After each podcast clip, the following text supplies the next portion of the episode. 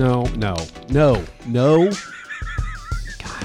You literally did it. Hello, like a week hello, ago. and welcome to the Inglorious Pastors Podcast, where we talk about spirituality, news, and the dramatic conclusion to season one of this podcast.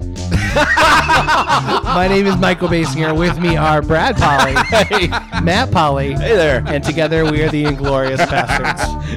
So, Spoiler alert: somebody dies. yes. Um, we are taking a break. Uh, this is our last episode before we take a three week break, and then we'll be back And Work's about July. to get fucking crazy for Yeah. Michael and I. Yeah, Not for Matt because quit. my, I don't Matt's know a fucking happened. quitter. Yeah. Matt's, a, Matt's a butt fucking quitter. so we're, No, we're he left still with- does the butt we're, fucking. we're left with all the Jesus. work. man. We're left with all the work. We we. I'm not doing this with you. Fuck you both. I'm not I doing didn't this say with you. anything. Well, you do. That you doesn't. You don't have to. All right. I can tell by your tone. I, you- I don't have to. You don't have to say anything. Uh, Um, yeah, we are taking a three week break. We'll be back in July. yeah, Uh, other in theory. maybe. other announcements. We'll see.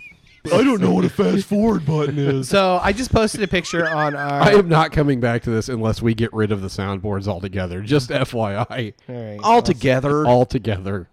All together. I have to use it to run the the freaking sound effects. The- Okay, except for Michael, he can use it. You can't. I'll limit it to like four or five. No, Yeah, you- I will. I will. I so you say that. No, I will.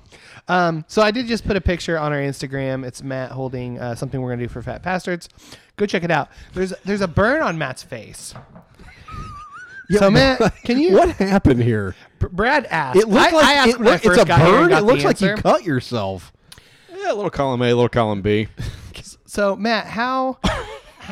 why is there a mark on your face? Is it is it a hickey? No, it's not a hickey. So So, lame ass hickey. so I have a I have a beard comb that heats up, oh my god. and it, it- no, Can no, no, no, no, can- just no. wait, Just fuck. Are no, you fucking it's a, it me? straightens the beard out and looks look. It's a it, it's it makes a it look flat ironed. it makes it look a little less whatever. I like it. Shut up. I don't care. I like it. It's a flat iron for his beard. He has a flat iron beard. No, it's a comb that heats up. It's When when he told me earlier, he said it's a flat iron for his beard. that's what I tried to make it. That's why I burned myself because I took the comb part off and thought I'll just flatten it, see if that works. Yeah, it worked for about a half a second. I love this when I so much. burned the shit out of my face, and now it's it, so it's sort of scabbed. So I got out of the shower today after you know washing my beard and toweling off or whatever, and it was bleeding, and I'm like, cool.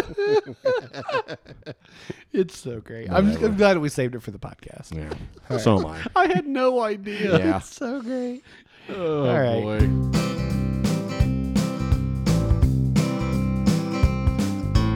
Hey, hey, what are you drinking? Hey, hey, I've been thinking that if You're welcome. we're gonna Jesus. get this, we're oh. gonna need That's why we're taking a three week break so I can heal. Hey,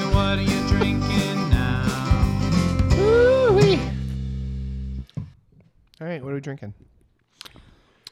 I don't know what the fuck is this. Well, this is not good. I this don't is. know. A, I don't. I kind of like it actually. Nope.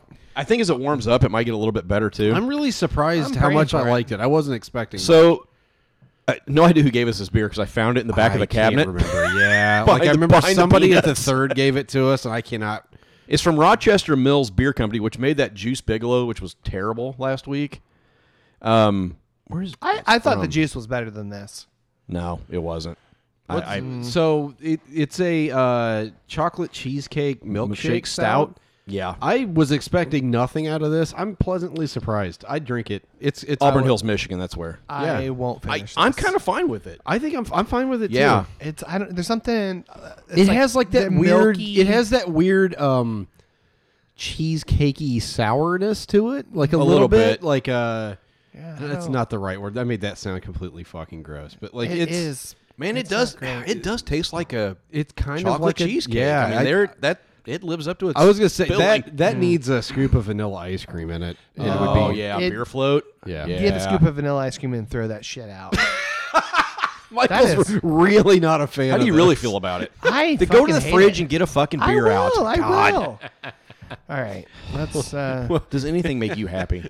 Ever? you quitting made me very happy. It made Yeah, us me all too. happy. Made us all happy. cannot, I cannot tell you how much less stress I have in my life That was since a- Matt quit. You have no.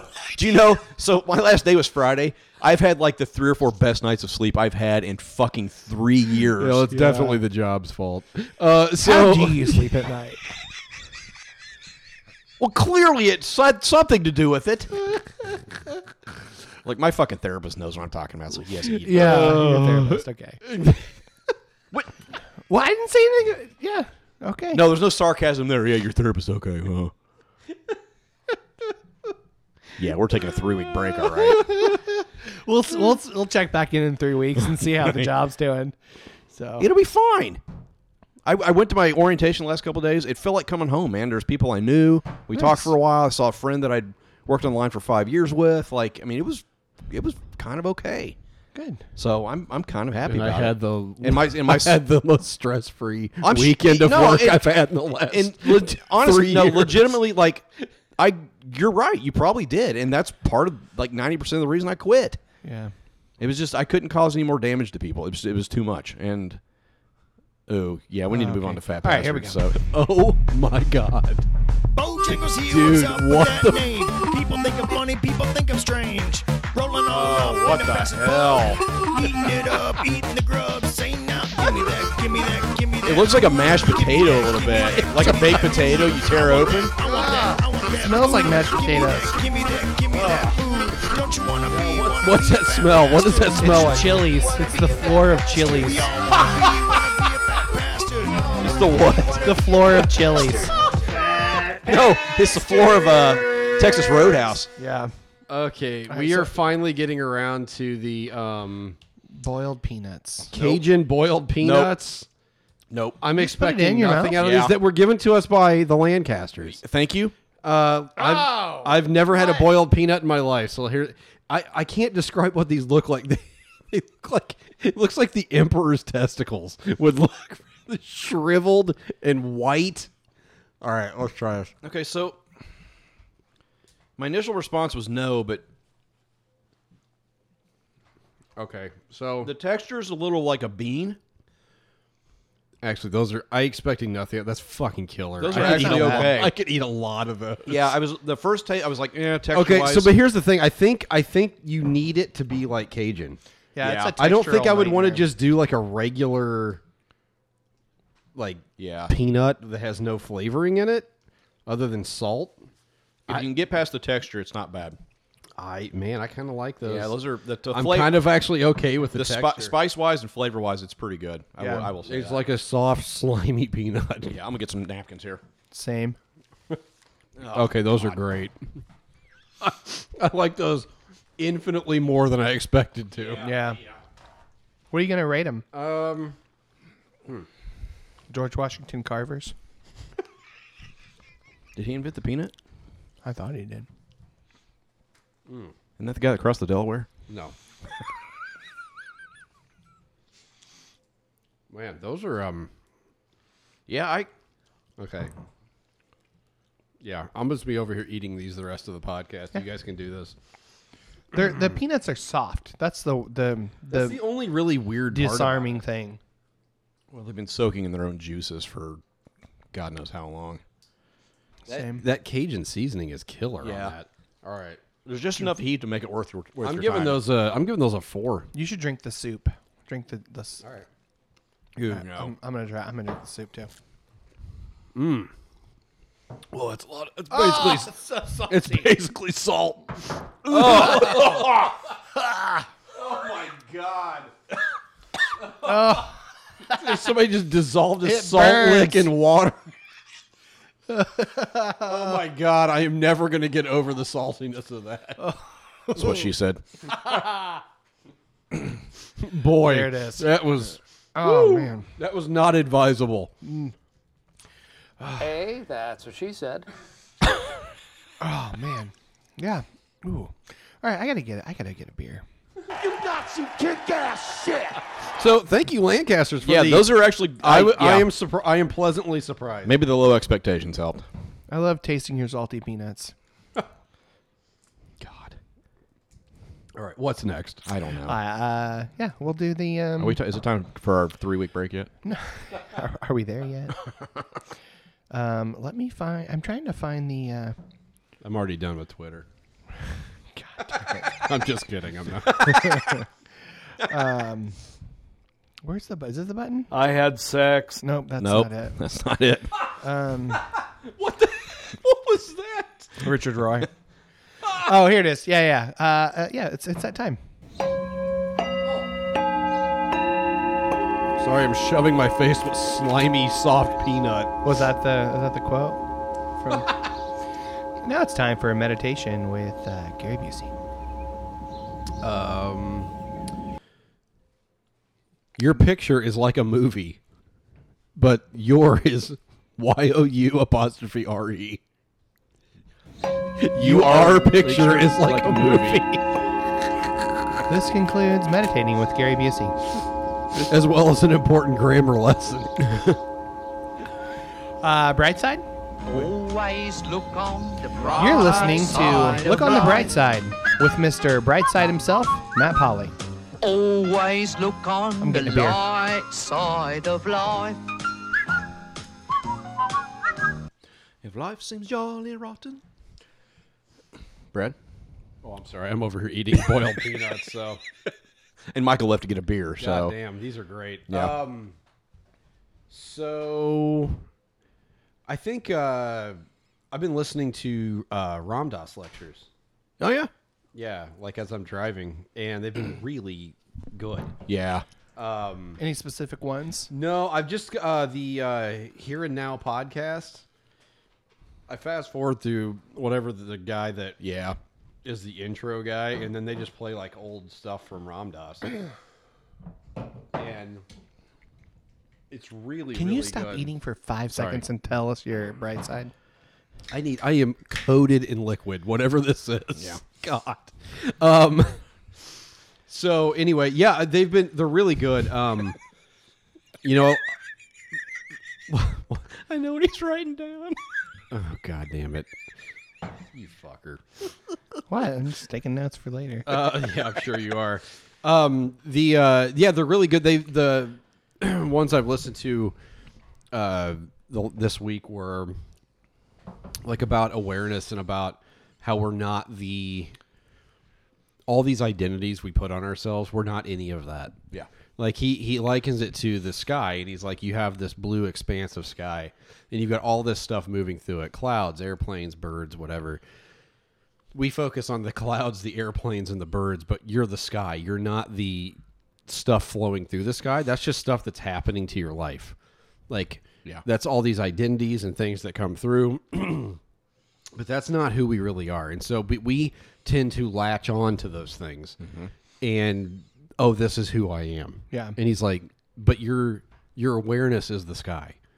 That's that's who you that's what you are is your awareness. Yeah. Not the all the circumstantial shit, you know, that comes through. It's just I don't know, man. It's just a different it's really interesting. It's just a different perspective than what we grew up with. And yeah, you are not your preferences. yes. Yeah, Yeah, You and are it- not. so it's- you can't if you say, uh, "I am a cheese lover. I like Rage Against the Machine." Right. And my favorite color is purple. Right. That- who, the fuck cares? That's Right. not who you are. Exactly, right. That's- I'm you're Brad the and I fix observer. coffee equipment. No, you're not. Like that's just part of your life. That's not who you actually are. Yeah. And you know, it's important to remember that shit when you're having even a, a good day or a bad day. Just go, this is I mean, it's kind of what I was talking about with this I think that's essentially what it means that life is meaningless. Like all this shit that we all this stuff that we focus on, all it does is really just take us out of the moment. Yeah. Mm-hmm. And in that way, it's utterly meaningless. Mm-hmm. That it's all going to fade away. It's all going to pass away. None of it matters. Yeah.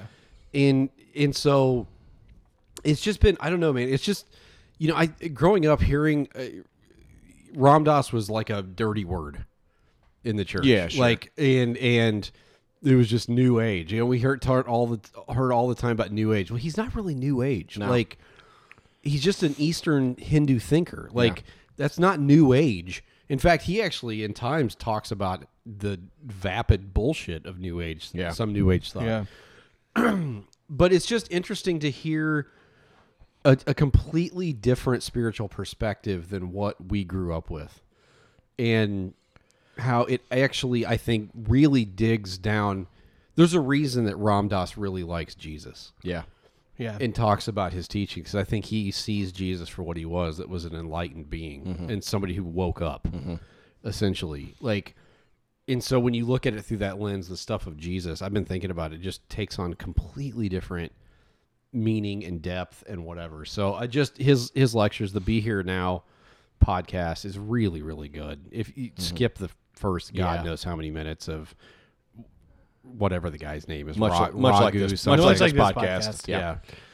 And get to the get to the good stuff with him. So yep. Well, and, and I think that you know I finished uh, Pete Holmes's book. Yeah, it was uh, good. Comedy Me Sex too. God. Yeah, it's good. And I, if somebody asked me what three books should I read, I would tell them that uh, that book, Comedy Sex God by Pete Holmes, this by Michael Gungor, and Universal Christ by Rohr. They're all saying the same fucking thing. Yeah, they are. Yeah. Like reading those three books this year within a couple months of each other. yeah. Yep. It was like just a like a fire hose of be in the moment. Be Yeah. in the moment. Yeah. You're not you're not your id- you're not this meat sack that you think Yeah. you're that's not you. Yep. It's interesting that like all those books came out, and then I would add Eckhart Tolle. I would add Yes, uh, Rob Bell's uh, How to Be Here. I would add Sean Niequist. Uh, Yeah, they're all saying the same Present thing. over perfect. Yeah. it, it's interesting to see how all those books came out. Well, without with the exception of Tolle's book, uh, all those came out around the same time, and uh, they're all there. It's like a movement, a, collective consciousness. Yeah. that that we Yep. are moving forward. Which I think can do nothing but good things for the world. yeah. I really do. Uh, my good thing, um, uh, I had several. I'll go with this one. I had an exceptionally good date with my wife last night. Um, we went to Upland, sat outside. It was like a perfect evening. Um, and it just just sat and talked and ate, and I mean, just it was great. And talked about the you know the future and kind of where my future's headed. And um, I think for the first time, we've realized that it feels like we're after the last three years of you know me struggling at work and breast cancer and some other shit that's gone on in our lives. Like we're finally, it feels like we're coming out of a um, into a, into a more clear lighted area. Yeah. if that makes sense. Right. Into a more po- it, it feels like positive things are starting to happen for the first time in a very long time. Um, and that's a good thing. And so I, I again, it goes back to staying. I'm just trying to stay in. Okay, today is good. Today was good. We'll whatever tomorrow is, tomorrow will be. And um, I've been meditating pretty consistently and just trying to keep that practice, just trying to build a practice there around that. And so I, I, just, I feels like there's just a lot of, like I said, all those books that we've read have started to. Yeah. I think it's it's like a cumulative effect. I think Yeah. with the books we've read and with the meditation, I think it's just starting to have a cumulative effect on me, which can do nothing but help my relationships with friends and family and being a better father and a better husband and better worker and all that. So, Yeah. Michael, Um, so we're going to talk a little bit about this later, um, because in the things discussed in the pub. But favorite thing, um, this week, it was called Drag Queen Story Time. oh and uh, it So was great. it was during uh, Pride and Spencer, uh, and it was a drag queen reading uh, children's books to my kids. Nice. It was fucking awesome. that's great. Yeah. So it was. It was Yeah, it we was went really, to- really cool. Took the family to Pride on Saturday too. Obviously, spent some time with you guys. It was great, man. Like, it was just really.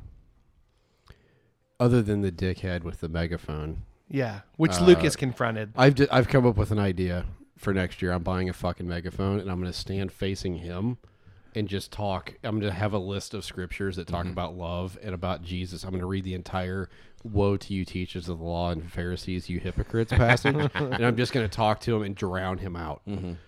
I'll turn my megaphone up to 11 or whatever, mm-hmm. and I'm just going to drown him out because it like it was funny. I it wasn't funny. I was pissing me off to no end. Like I, I told Mandy, I'm like, I'm gonna go over there. She's like, please don't. Like Lucas went straight. I know. Like she's like, just can we just be with the family? Nobody's paying any attention, which was true. Like essentially nobody was really paying attention. But it was interesting. I was kind of as he's barking. You couldn't even. Here's the thing: you couldn't even hear what the fuck he was saying. But, Like, but you could hear the tone, and it was angry. it- but like, it's just like, what the fuck are you? Do you think you're doing? Yeah. Like, none of that matters. Like, what the fuck?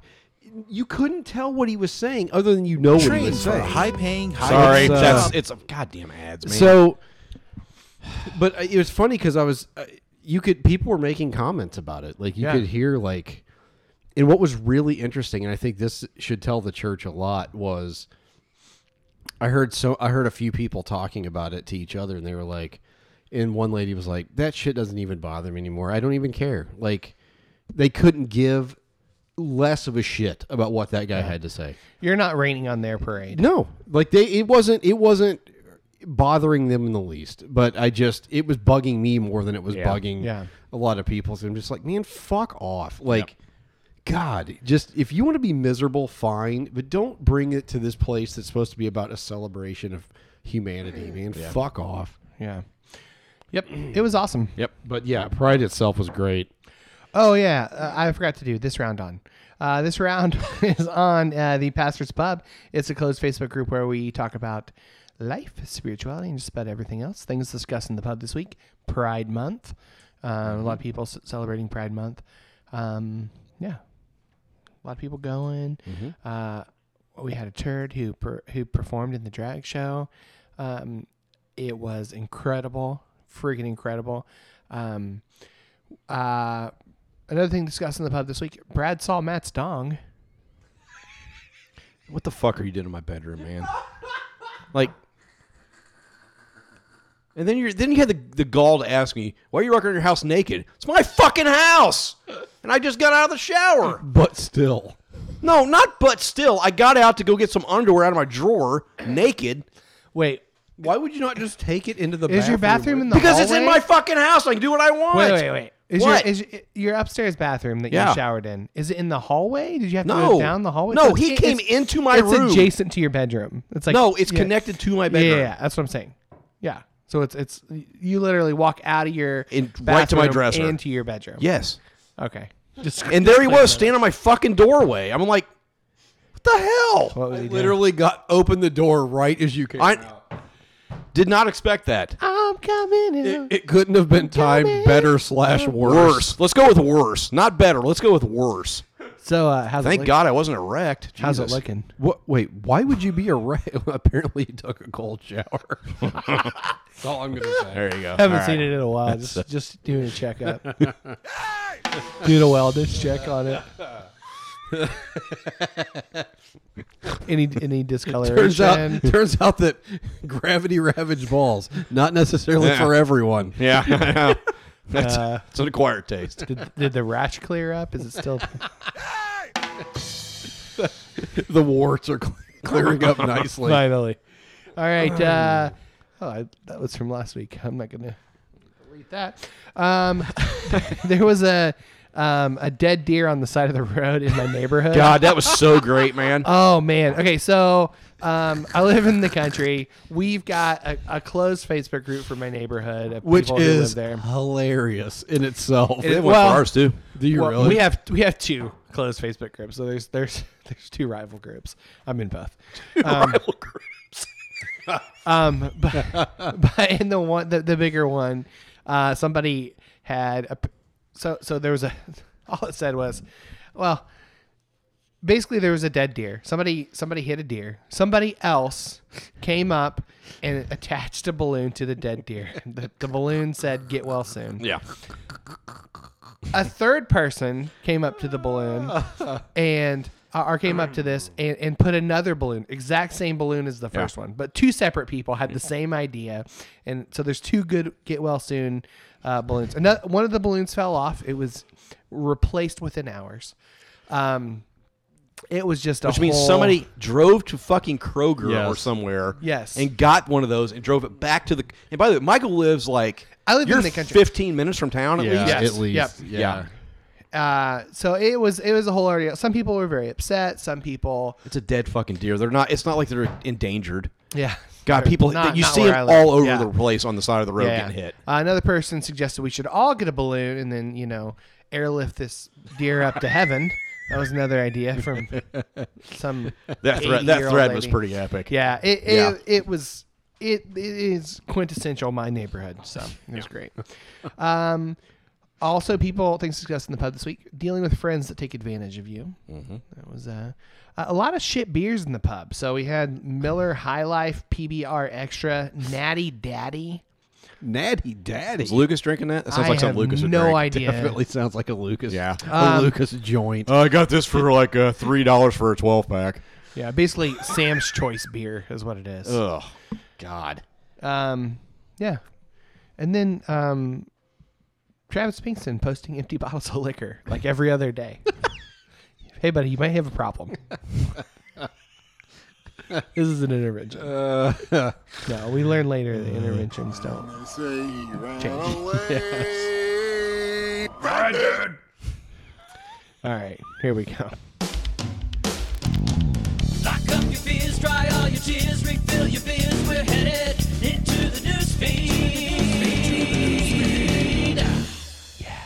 All right. Um, from uh, KLFY. Where chickens comes first. Comes first. That Come doesn't first. even make a fucking lick of sense, Michael. I need to preface it with this song. Maybe.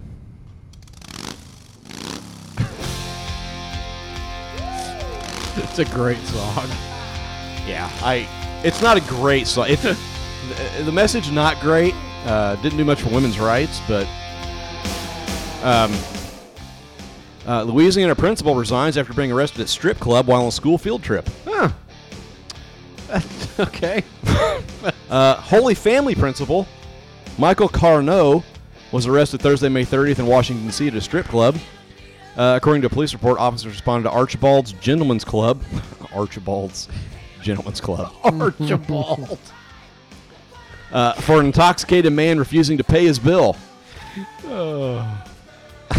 You know who I am? I didn't even come. I'm not paying unless I come. If you want my money and get out of her out of Diamond's G string. um uh, Carnot or Camo, whatever, Sure, whatever. his name is. Uh, let's call him Michael. His name's Michael. Uh, Fuck you. No, his name is actually Michael.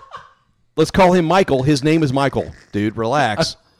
you immediately God. took offense to that. Jesus. Let's just call him Michael. Dude, his name is Michael Kamau. All right? Have you guys tried these peanuts? Yeah, they're good. Uh, anyway, Kamau allegedly was observed standing in the roadway, refusing to move, according to the police report. It wanted to say officers asked him to mult- asked him multiple times to move out of the roadway, but he refused. He was arrested for public intoxication and possession of an open container of alcohol.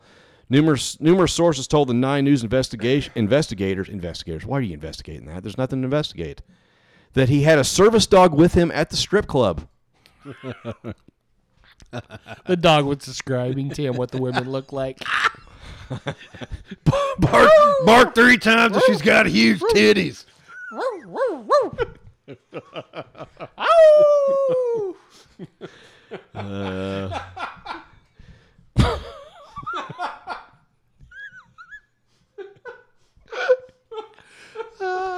This place smells like a wet mob, and I think everybody here has a low grade fever. Um, the Catholic school principal also worked as a part time reserve police officer Smells like for a, the. where's the seafood buffet? I smell sushi. I already had sashimi for lunch. I don't need any of that. Um, I had sex.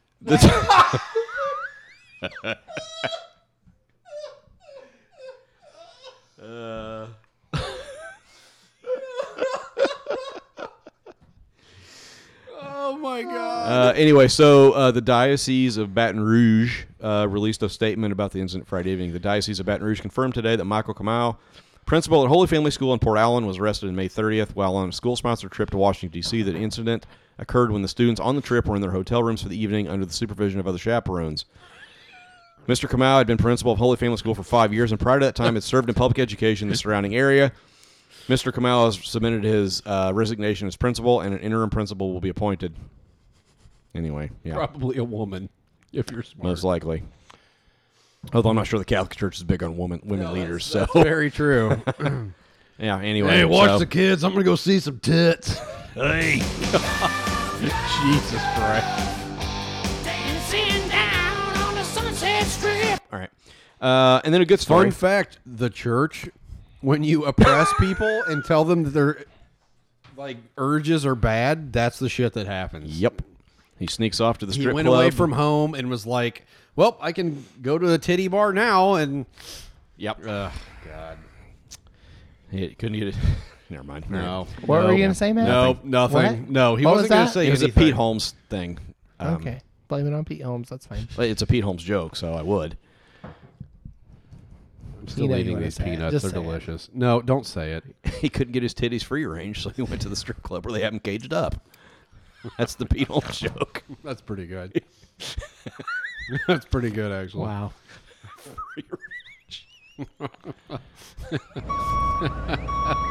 You insisted. I tried to stop, right, and you insisted.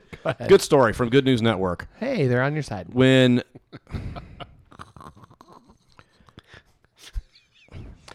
Yeah, I think it's gonna be longer than a three week break, is what I think. Well, no, we got an interview It's coming the- up after that. Yeah. So it might be a three week break, And then one another episode, three and then month a break. long, and then break. the end. Uh, when mom It's wanted when mom wanted to build Walker Walker for her son, Home Depot workers sent them for ice cream and got to work.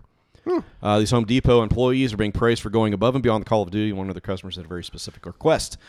Christian and Justin Moore walked into the Home Depot in Cedarton, um, Cedartown, Cedarton, Cedartown, Georgia. Earlier this week, it's probably Cedarton, lovely this Georgia. time of year. Earlier this week, Cedarton. uh, with the intention of building a walker for their two-year-old son Logan. Logan uh, was born with hypotonia, uh, and his bones are also made of adamantium, uh, a condition that makes it difficult to build strong muscle. What? Nope. It's a Logan joke. Nope. All right, whatever. I figured you'd of all people to appreciate an X-Men joke. I got it. I- it- A condition that makes it difficult to build strong muscle mass. Since the condition makes it harder for Logan to walk and stand, his physical therapist suggested they get him a gait trainer. Uh, Logan's parents were worried that their insurance would not cover a walker because why the fuck would they? Fuck this country and this goddamn insurance. Seriously, Fuck it. They seriously I like know. it's you shouldn't have to go to fucking Home Depot No. to build a walker for your son out of PVC pipe. God. The parents then turned to YouTube and found instructional videos on how to build a walker out of PVC pipe. Christian and Justin went to the home goods store with a supply list of tools and materials they would need. Upon showing the list to one of the employees, the couple was joined by the store manager, and they were stunned by what the workers had to say. They started getting the parts together, told us they would put it together, and would not charge us for it. They told us to go get ice cream and come back in an hour. By the time they returned, the Home Depot employees had assembled a brand new walker for Logan, and it even featured his name across the front. I couldn't believe. Uh, the mother said, I couldn't believe they were willing to do that. It took everything I had not to cry because it hasn't been an easy road for my son. He's had a hard time doing things that would be easy for most children his age. One of the employees, Jeffrey Anderson, later posted photos of the heartwarming exchange on Facebook, saying everyone was crying uh, to see Logan walk around with the biggest smile on his face. And when the family tried to pay us, we said, no way, this one's on us. Thanks to all that help. Thanks uh, to all that help and for being a blessing to, to this family and to this little guy. Anyway, the kid's cute as a fucking button, man. Like, look at this kid. look at that grin, man. love it. Uh, anyway, yeah, they built him. It's out of orange PVC pipe. It's got orange wheels, and I mean, it's just. Anyway, so that's it's one of those stories that's great because there's good humans out there, but this fucking country, you shouldn't have to go to Home Depot to buy a goddamn walker for your Right. son that needs it. Yep. Like, it, it's know, just it's what- you know, just you hear stories like this, and it is it's lovely. from a human's perspective, it's Yes, great. but From a fuck, like from a national perspective, it's a fucking it's an disgrace. it's an embarrassment. It's an embarrassment and a fucking disgrace for this country. I mean, and, and, they're, and they're trying to cut. I mean, if in this country they're trying to cut these kind of people off from health care. I know. It's They'll call it a pre-existing condition. It's insane. Eat a fucking dick, man. know, like man. it's crazy.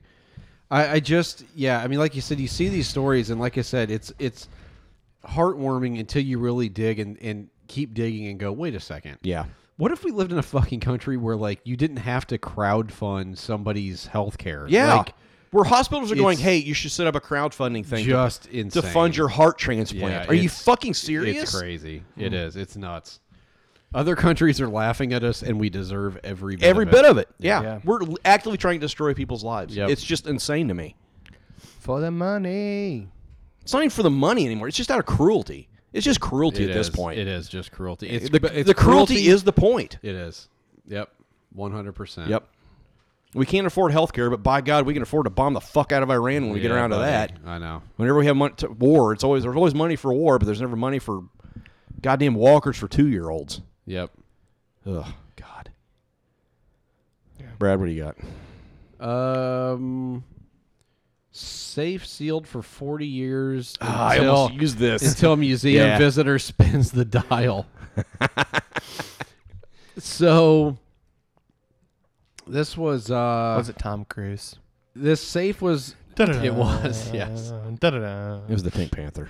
he screamed at it you don't understand psychology i do and it opened out of just complete And exasperation jumped on a couch. Yep. Uh, so, God, I every once in a while, for some stupid fucking reason, I will watch that Today Show interview he did with Matt Lauer. Yeah.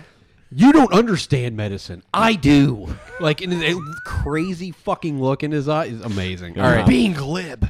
Yeah. Um. So, this safe was uh, shut up for 40 years. Um, in I think this is in Edmonton. It doesn't do a really great job of telling you in the story where any of the shit took place. I think Edmonton. There was a safe somewhere. There was a guy. Yeah. So anyway, so in this it's a it, in this museum um a visitor to Vermilion Alta Museum where the safe sits in the basement. It, it this guy is basically so they've had professional safe crackers try to crack this thing. And it was from the old it's a 1 ton safe, so it's huge. It's in Alberta, Canada, by the way. Okay. Uh, it came from the town's old Brunswick Hotel, which closed in the 70s. So I'm glad they got rid of the old one. They got the, the new right. Brunswick. So it closed, and they brought it to this museum. Like, well, we can't open it, but it's a cool piece of history of the town or whatever. And so it was donated in the mid '90s, and the safe had to be lowered into a onto a specially reinforced floor in the basement with a crane. Yeah. So this thing is fucking huge. Yeah. So the manager of the hotel couldn't recall the combination or if there was anything of value inside. Countless visitors to the museum have tinkered with it over the years to no avail. Years ago, a locksmith told museum volunteers the safe was likely too old and seized up to ever be opened again. So along comes this guy and he's just he's a fucking machinist. Like hmm. and so he comes and he just he says he leaned his ear close to the lock. He began cranking the lock and listened intently for the telltale click, click, click.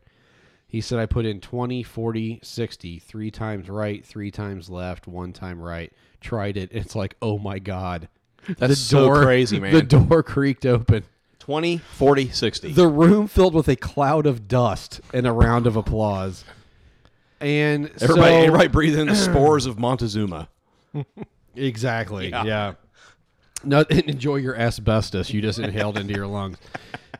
Uh, so, eh, long story short, there's no treasure in it. Like there wasn't anything valuable inside of, it, but there were a few documents from the final days inside the hotel. There was a dusty pad full of restaurant orders and a forgotten pay slip from '77.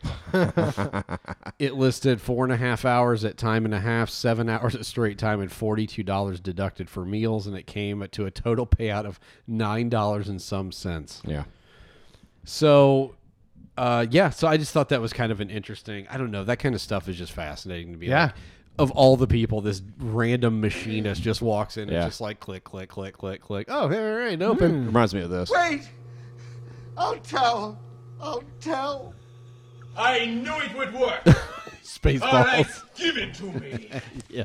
One. The combination All is right. Everybody's seen it. Michael hates it. All right. one, One, one, two, two, two, God damn. three, three, three, four, four, four, five. five, five. So the combination is one, two, three, four, five. That's the stupidest combination I've ever had in my life. That's the kind of thing an idiot would have on his luggage. All right. Uh, and then uh, Snoop Dogg breaks Guinness World Record for largest Snoop gin and juice. Fucking A, man. Dog. So No. says while you were barbecuing and catching up on sleep over the holiday weekend, Snoop Dogg was busy making history and breaking records with none other than gin and juice by his side. Snoop took the stage at the Bottle Rock Napa Valley Music Festival. Boy, but that is a I think white he's done this before, too. That is a white person glory land Yeah. right there. Yes. He had a hundred bucks. He was the only black guy there. Uh, Yes, that's- and there were dozens of women with. Uh, oh no! So it says he fell. He took up. He went to the festival with fellow West Coast rapper Warren G and Top Chef season six winner Michael Voltaggio, with the help of Warren G was there. So this is actually now a Guinness World Record. Oh, yeah? like they were Guinness was there on hand, verified the record. Uh, it says sipping on this gin and juice would probably make a small army take a small army to finish. With Guinness confirming the cocktail measured in at more than 132 gallons. That's a lot of gin and juice, man. It is 180 bottles of gin, 154 bottles of apricot brandy, and 38 jugs of orange juice. Look at this motherfucker. It's What just you doing? Massive. Oh, I love it. It's it's the new record for the largest paradise cocktail. Which Hmm. what the fuck? So anyway, I I, I am Jimmy Buffett is pissed. I am convinced that Snoop is a national treasure. The dude, he's is like- just when he does like the animal videos and shit. Like, he oh is my god, just fantastic. Uh, I just love him. So rolling down the street. anyway. smoking. there you go, Michael. window. What do you have? Uh, product update: Mountain Dew's new Liberty Brew combines 50 flavors in one drink. Nope. Ew. What? No. But yep, Mountain. why? I because they can. It's a midnight blue col- uh, colored soda. Um, yeah, there are um, 50 states, so they need 50 flavors for it. No, It's they don't. America approved. Nope. America. Nope. Yep. So, yeah, seems excessive. A little but- bit. I had the uh, Baja Blast. That's pretty Yeah. good. Thought of you. Oh yeah, it's good. Well, I drank Baja it. Blast is great. I thought of you the entire time I drank it. Yeah. All right. Um, Mexican officials. Uh, 246 cocaine packages extracted from a body of a man who died mid-flight. What? 246 One of the bags burst. cocaine packages extracted from a body of a man Oh, who jeez, died wait. mid-flight. What the fuck? He had 246 cocaine packages inside of him, and he died in the flight, mid-flight. I'm a s- wow. Boy, there's a lot going on there. So he died on, on board the plane. Um, he was a 42 year old Jap- uh, man of Japanese origin uh, who was only identified as Udo In. Um, Does it just mean the mule in Japanese? probably. Jesus. Um, flying from Mexico to uh, Tokyo's uh, airport. Boy, that's a long flight with a body full of cocaine. Well, yeah, he yeah, died. the body's gonna break that shit down at some point, right? Yep. Like, Uh, the man. I'm assuming he shoved it up his ass. Like, I would guess, um, but I'm not sure. Uh, the man's cause of death is noted to be cerebral edema, edema uh, from hypertensive crisis due to narcotic overdose. so one his of them blood busted pressure open and he blew it. went- He basically his heart blew up. Yep. yep. Boy. So, That's a bad way to go. Man, man. it's so it's fucking sad. Yeah. like it really is because Yeah. this guy got roped into doing this shit. yep. Like what cartels do? I was watching some TV show. I have no idea why. Blue I just got Bloods? stuck. No, it wasn't Blue Blood. It was. it was uh, like a a show where they follow the narcotics officers and around the airport, like in Bogota, Oh, yeah. And they were talking about they just recruit like these poor people, like Yeah. and they're basically like, we'll pay you ten thousand. And, and these people are literally just expendable. They Mm-hmm. couldn't give. They assume a good many of these people are going to get arrested. Yep. And they just couldn't fucking give a shit. Yep. And it, it was like people with kids, and and these people were like, they would question them like they're poor. And they're like, yeah, I got offered five thousand dollars to do this. Yeah. Well, fuck, why wouldn't Why you? wouldn't you? like, Yeah. the cartel tells them there's no problem. We've stored everything. We've, you know, we'll take care of all the storage or whatever. Well, and some of it slips through, but inevitably a lot of these people get caught and they're fucked for the rest of their Or life. Or they die. Or I they mean, di- like. Yeah. It's just it's sad, man. It really is. So Um, so uh, an- another thing. This is uh, so Instagram influencers is is a thing. I almost use this story too. Uh, I think it's fascinating because um, followers mean fucking nothing. So this Instagram influencer. Uh, Can we talk about how much that term pisses me off? Well, That's not a fucking thing, man. Like, Well, here's the thing. Okay, so so she's known as Ari. Uh, she um, has nearly three million followers. So that's a that's a big that's a a, a fairly Two big thirds of them are bots. Yeah. Well, so she uh, so she she was able to basically start a clothing line because of the, her her uh, followers, and um, what has happened and since been deleted. Um, she started this and she needed to sell a minimum of thirty six uh, t-shirts, and she could not sell thirty six t-shirts. Two million, oh, oh, almost three million followers and she I thought sell that's all she sold was 36, and she had to sell more than that. Um, I, I, I could. I didn't read the entire article, so you may be right. I just. she couldn't. She could not sell thirty six. Wow. She needed to sell thirty six. She couldn't even sell that. Um. All this to say is followers mean nothing. Yeah. Yeah. You Yep. can't mobilize followers. Nope. No. So, yeah, I don't know. It's just one of those things like you're just clicking like. You're just click or you're just clicking follow, follow, Yeah, it's- follow, Yeah. follow, follow, follow, follow, follow.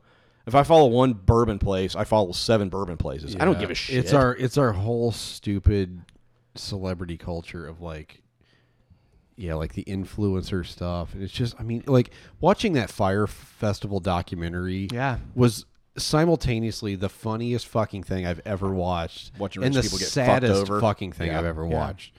Like to watch these people like they were bilked into going to this fucking festival by rich influencers on Instagram. What the fuck is that? Mm-hmm. I know. Like and they showed up and got absolutely just fucked into the dirt. Yeah. Yeah. And like it was simultaneously funny and sad. Like Yeah. but yeah, I mean I just god, the whole influencer thing just irritates me to no end. a like YouTube it really influencer, does. Instagram influencer. Yeah, I mean, stop it. Just, like, just fucking stop it, Yeah. man. Like I know. Well, here's the problem: is that that's what kids want to be now. I know They don't want to be astrophysicists. They No, don't want to be They want to be uh, scientists. famous on YouTube. they want to do the least possible amount of anything. Well, to at least achieve with the YouTube, it converts to actual money. That's Yeah. that. I mean, right, if you create content, you can you can be a millionaire right. by creating mediocre content that Yep. people watch. But but the problem is that now that's what everybody, every kid oh, wants Oh, yeah, to yeah. do. That It'll be fucking Jeff oversaturation. Taco wanted. He's like, I want my own inst- YouTube thing. I'm like, no, we're not. We're not doing that. I've Like, been hammering into my kids. Like I, I really wish I wouldn't have let the, let them get so into that shit. I didn't realize it until they were. You know what I mean? Well, yeah, I know. And you know, I've heard them talk about, oh, I got this post got 12 likes. And I've literally just looked at them and gone, it doesn't, it doesn't matter. No. yeah. Like, who cares? Like, Yeah. none of that matters. I've been trying to get them to say, like, see, like, dude, that is not anything worth actually pursuing because it is freaking vapor. It is Yeah. nothing. I honestly think like before that movement, the YouTube market market and everything kind of moving to that, I, I think music in a lot of ways went to that too, where everybody wants to be an artist, everybody wants to mu- be a Yep. musician, and it it has changed the the landscape of, of the music industry where everyone feels they can be an artist. Um, not that everyone can't be an artist, but it, it gave people unrealistic expectations of, of what it took to to become famous and rich, Yep. and they thought that was a quick get quick or get rich quick fix, and it's just not. I'm not. I'm not I- saying all music is that way. I'm not No, no, saying no, all no, no, artists no. are that I, way. but I don't. I don't know the comparison's right on that because at least with music, you're you can bring something good into the world. spend spend f- 15 minutes on SoundCloud. No, and yeah, I get it. I mean, I. go down rabbit holes. But I'd rather people try to be creative than just. I don't for know. sure, I for mean, I- sure. I, guess. I, I think I I think don't if it know. comes from a uh, from a source of creation, and same with YouTube, if if, if you're using it to uh, for a creative outlet, that's fine. Um, but it but don't use it to get rich. Right. Don't use it to become famous. Same with Instagram. but that's what everybody's doing now. Yes. that's the culture we Yep. live in, and so that's and that's a problem. I think. yeah, I mean, start a podcast, same thing. Yeah, I mean, I guess to some extent Yeah. it is. Um, all right, I've I've got three more, but um, I know you're not going to let me do it. So choose a number one, two, three. I can't decide. Two. All right. Uh, women are sharing pictures of I- an identical freckle they all have on their wrist. Man, I saw that. How weird is this shit? So a post on Twitter showed a se- selection of women showing the freckle in the middle of their wrist. And so um, I, I just want to know if there are any listeners out there who Yeah, are I'm looking at their curious, too. their wrist, where basically where their their watch would be or around that general area, and if they have like a single freckle. I want to know. because apparently it's a big thing um, that uh, that that women will sometimes just get a random freckle. Do you guys have any freckles in the middle? I have tons of freckles. So I have a lot middle of my freckles, wrist so I doesn't really matter. No, I mean I don't have one like right in the middle. no, I don't either. I've I've got you know one here. Mine are more back, shoulders, and chest than they are. Yeah. Anywhere. So, um, yeah, I just want to know if uh, I guess a, a freckle is usually a uh, high deposit of uh, melanin uh, at one in one spot of the skin. So it seems like our bodies are depositing our melanin in one place around the middle of our wrists. So, and specifically women, it looks like uh, have more often than not uh, a, a freckle in the middle of their wrist. Wrist. So yeah, It's weird. yeah, and, and lot. It's so many people have just a single freckle on their on their wrist. Yeah. Yep. So weird. All right, you want me to do the other two? No. All right. Nope. Nope. Don't even know. What Sure don't. Can I just read the titles? No, it's nine fifteen, Michael. God damn it! I am so looking forward to not having to say that for the next three weeks. it's nine fourteen. I can be in bed at nine fifteen. I'm gonna read the other two. I, I'm not gonna read the article. One is taste receptors found in mouse testicles. Te- I taste- almost used that one. too. Tasticles. Yeah. And then another one. Uh, this is cutting room floor. Uh, man suffers nine day erection after bruising his taint in a moped Yeah, that got posted like accident. nine times in the pub, so I saw it. yeah. All right. Without further ado, let's go further out, further in. Um, let me find the music. Let me find the music. Let me find the music. I just saw one of my. just saw one of the hashtags I've written down. Uh, Timothy McMahan uh, King is a writer, a non nonprofit professional, and the owner of Vagabond Strategies. He has worked as a community organizer in Chicago, a sheep. A, Chief strategy officer with Sojourners, I was going to say like a sheet metal operator or sheaf? something. I was like, wait, what? and currently serves as a consultant for the Center of Action and Contemplation. King's work has been published in Christianity Today, Sojourners, and other venues, and ha- he has been interviewed by ABC, the BBC, Time, CNN, and the Daily Beast, and now apparently the Pastor's Podcast. um, a graduate of One North. of these things Yeah. just doesn't belong here. it's the Daily Beast. Fuck them. They're a shit rag. Are a shit Um, rag. A he's a graduate Fuck of Meghan McCain. of he's a graduate of North Park University uh, with degrees in theology, philosophy. Uh, King lives with his wife Hannah in New England. New wife, new wife. brand new, like Yeah. two weeks ago. We're gonna we're gonna hear about it in just a second. So without further ado, here Oh, and this is the uh, part of the Fox series. Fox, Yeah. Fox fuck series. fuck Fox. fuck. The Friends of Kathleen, Kathleen Falsani. Falsani. Yeah. Yeah. Uh, his book is called uh, Addiction Nation: What the Opioid Crisis Reveals About Us. So uh, check out his book. Buy his book. Without further ado, here's our chat with good old TJ. It's not. God damn it, Michael! It's not TJ. TJ. And there's some pretty hefty uh, sound problems at the beginning of Well, this. they're they're gonna find out. Here we go. Let's go. Timothy King, are you there? Oh no, Ti- Timothy, Is he there? are you here? Oh, connection was lost. God damn it! Unbelievable. Yes. Yeah, So so, go ahead and hit record on your end, Yeah, too. uh, yeah. So yeah, we said let's pause, and then I hit record, and then I started talking. You're like, "Are you there?" And then it just net our our Wi-Fi disconnected. So, uh, Timothy King, are you there? Dude, it I am here. I'm back. Okay. Uh, do you go by Tim, Timothy, Timmy, TJ, TK, Why, TKO? why, wait, why TJ? I don't know. I feel like everyone with the name Timothy has a m- middle name that starts with a J. oh, it's gone again.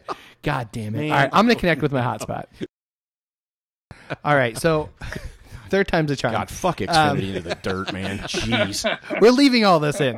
Um, by the way, it's got it's got to stay in. Um, so uh, yeah, we're on my my my iPhone hotspot. So if it's, if it, we'll see how. If this goes out, we'll just talk to you next time. um, We'll So- just we'll do an all news. technology. We'll do an all news feed segment. yes. Um, so do you go by uh, Tim, Timothy, TJ, Not TJ. TK? God. Wh- What do you go by?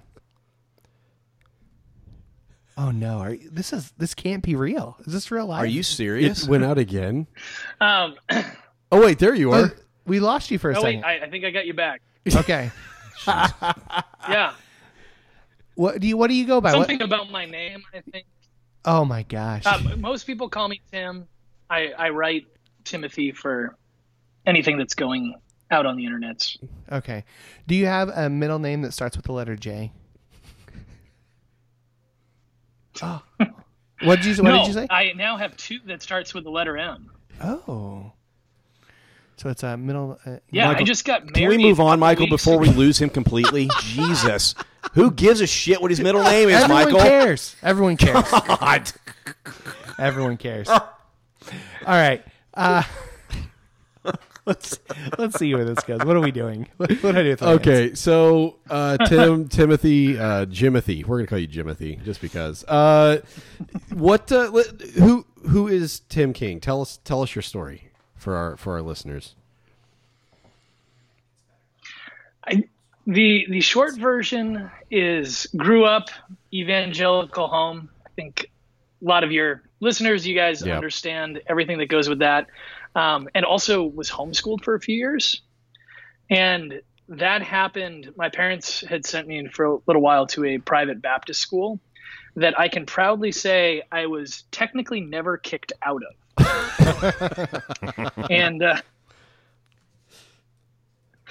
I was asked to pray whether or not God still wanted me to go there. Oh God. And, uh, so in other words, they were trying to get you to leave that was the- voluntarily. yeah, that's that's lovely. What did Yeah. God say? What did He say whenever you asked Him that? she said no. Get out. That is what she said. Oh man. Um, but it was it started in Bible class. Um, the teacher was teaching that God is literally male. Um, and so I was 15 and I raised my hands and I asked what I thought was the only logical follow up question, and that is, does God have testicles? Yes. And- yes, yes. Oh my God, So that's good. great. So uh, Mr. Lester, that was that was really his name. Oh, uh, decided that was incredibly inappropriate. Lectured me for a little while, and I said, "Well, fine. When we get up to heaven, though, you got to lift up God's cloak and check." and that's when I get sent to the principal's office, who uh, who was actually kind of upset with me because I had recently faked a conversion experience during chapel in order to get out early. Okay, this is amazing. Best opening five minutes ever. It really is. Oh. And and so that was that was when the line came. We're not asking you to leave, but we would like you to pray about whether or not God still wants you here. Uh. But I was lucky because my, my parents were kind of upset with me because they're like, you know, why why can't you just get along? Why can't you, you know, make this work? And then they met this Bible teacher for like a parent teacher conference and came back right afterwards and they're like, You're out of that school. He's terrible. so while I had some of like the worst of that evangelical subculture, I also had parents who didn't buy it all the way. Like that was kind of their like the culture they were in, and that's what they thought being a good parent was. But they also looked at some of the extremes and they're like, "Oh no, no, no, we don't want that for you." That's good. Um, one thing we did skip over, uh, and this is a great story, but uh, what what are you drinking right now? Um, I'm actually drinking a beer called Miles and Miles. It's a uh, brewery down the road from me here in New Hampshire, Henniker Brewing Company, and it's a session IPA. Ooh, So good for the start of summer. Yep, nice. What are we? What are we? We're having Kentucky. Actually named after uh, Alan Shepard. oh, okay. Oh yeah. We're having uh, Kentucky Owl uh, rye whiskey, and it is. I mean, it's prohibitively expensive. Is it is it up to the hype? It's man. I, I mean, as far as ryes go, it's pretty damn hard to beat. I Yeah. I It's the found best rye I've It's had. the only time I've I found it one time in a store, and I was like, well, we got to get that. So because the time to get it's when you find it, and it is. Uh, it's it's it's pretty damn good. Yeah. Yeah, man. It- yeah. So I am not drinking it tonight, but tomorrow I will be sampling a bottle of the 20 year old Family Reserve Pappy Oh my god. Well, Yeah, I would. well, you, you, you, you just won. beat us. Checkmate. And it well, and you know, to answer your previous question, like who I am, I think the high school story does it pretty well. But also, this is part of my. I just got married a couple weeks ago, and this bottle of whiskey is a part of my engagement story. Oh, Uh, yeah. So, in the you know dating my now wife Hannah, and she was like, "I hate rings. You're not getting me a ring." Like, and you better not ask my dad permission because that will just shut this down right now. um, which was okay. So we talked about like, all right, we want to get each other a mutual engagement gift. So we both were going to get each other a gift, and we set a date, and we didn't talk about it, and we both went on our own separate ways. And she comes up. We're, she's living in DC at the time. Comes up to my family farm, and we're together and have this great day. And she, we're walking through the woods, and she pulls out a bottle of old Rip Van Winkle 10 year old bourbon. And it's like, hey, I want to marry you. And I was like, yes, yes. yes, the time to marry that person is then, right then. Um, but what she didn't know is that, and this has to go all the back, all the way back to our second date. So we went on our first date, and she was not impressed and not interested. and so I send like I, I asked her out on a second date, and and invited her over. I was going to cook some dinner with some friends, and she I didn't find out until months later, but she had been planning on canceling on me Oh. until I texted her a few days beforehand that one of my friends was bringing a bottle of this old Rip Van Winkle 10 year old bourbon. And so she just looks at the text and she's like, oh, shit, I am going to have to show up just so I can try this bourbon. That's awesome. So I, I, I kept telling this story about like how we dated. And it turns out, like, I shared this story once. I was actually out at the Center for Action and Contemplation at one of their events. And I'm telling this story. Yeah, I was telling this story, and this woman hears it and she goes, No way. My friend runs that distillery. He runs Buffalo Trace that Holy makes it. crap! I got to tell him this story. He'll love it. So when our engagement comes around, I reach out and I'm just like, is there any way that I can get on a like a special list to buy a bottle of like the, you know, the older Pappy Yeah, Van Winkle? right. And I get the message back. No, he's not allowed to put you on a list, but he loves your story so much he would like to gift you a bottle of the 20 year Oh my special family God. reserve. Why can nothing like that ever happen to me? Ever? That's awesome. That's amazing. And so I checked later, and it was like if I would try to buy it online, it was would have been more expensive than most people's engagement rings. Right. Yeah. It was like Wow. a three thousand dollars. Yeah, it's pretty insane. Jesus. yeah. Man. So we're we're having a glass tomorrow. We're closing on a house, so Oh we'll. my God, we'll you're gonna you're gonna have to let us house. know. Let us know how that is. So do you have a favorite uh, uh, bourbon or whiskey? Is this the lightning round? Are we done already? Eh, eh, we're, we're, we're talking about we're talking about it now. So do you have a favorite before the the kind you're going to try tomorrow? What's your favorite going into it? Um. So, it, it, kind of different standards. If it's a nicer like whiskey, um, I love WhistlePig.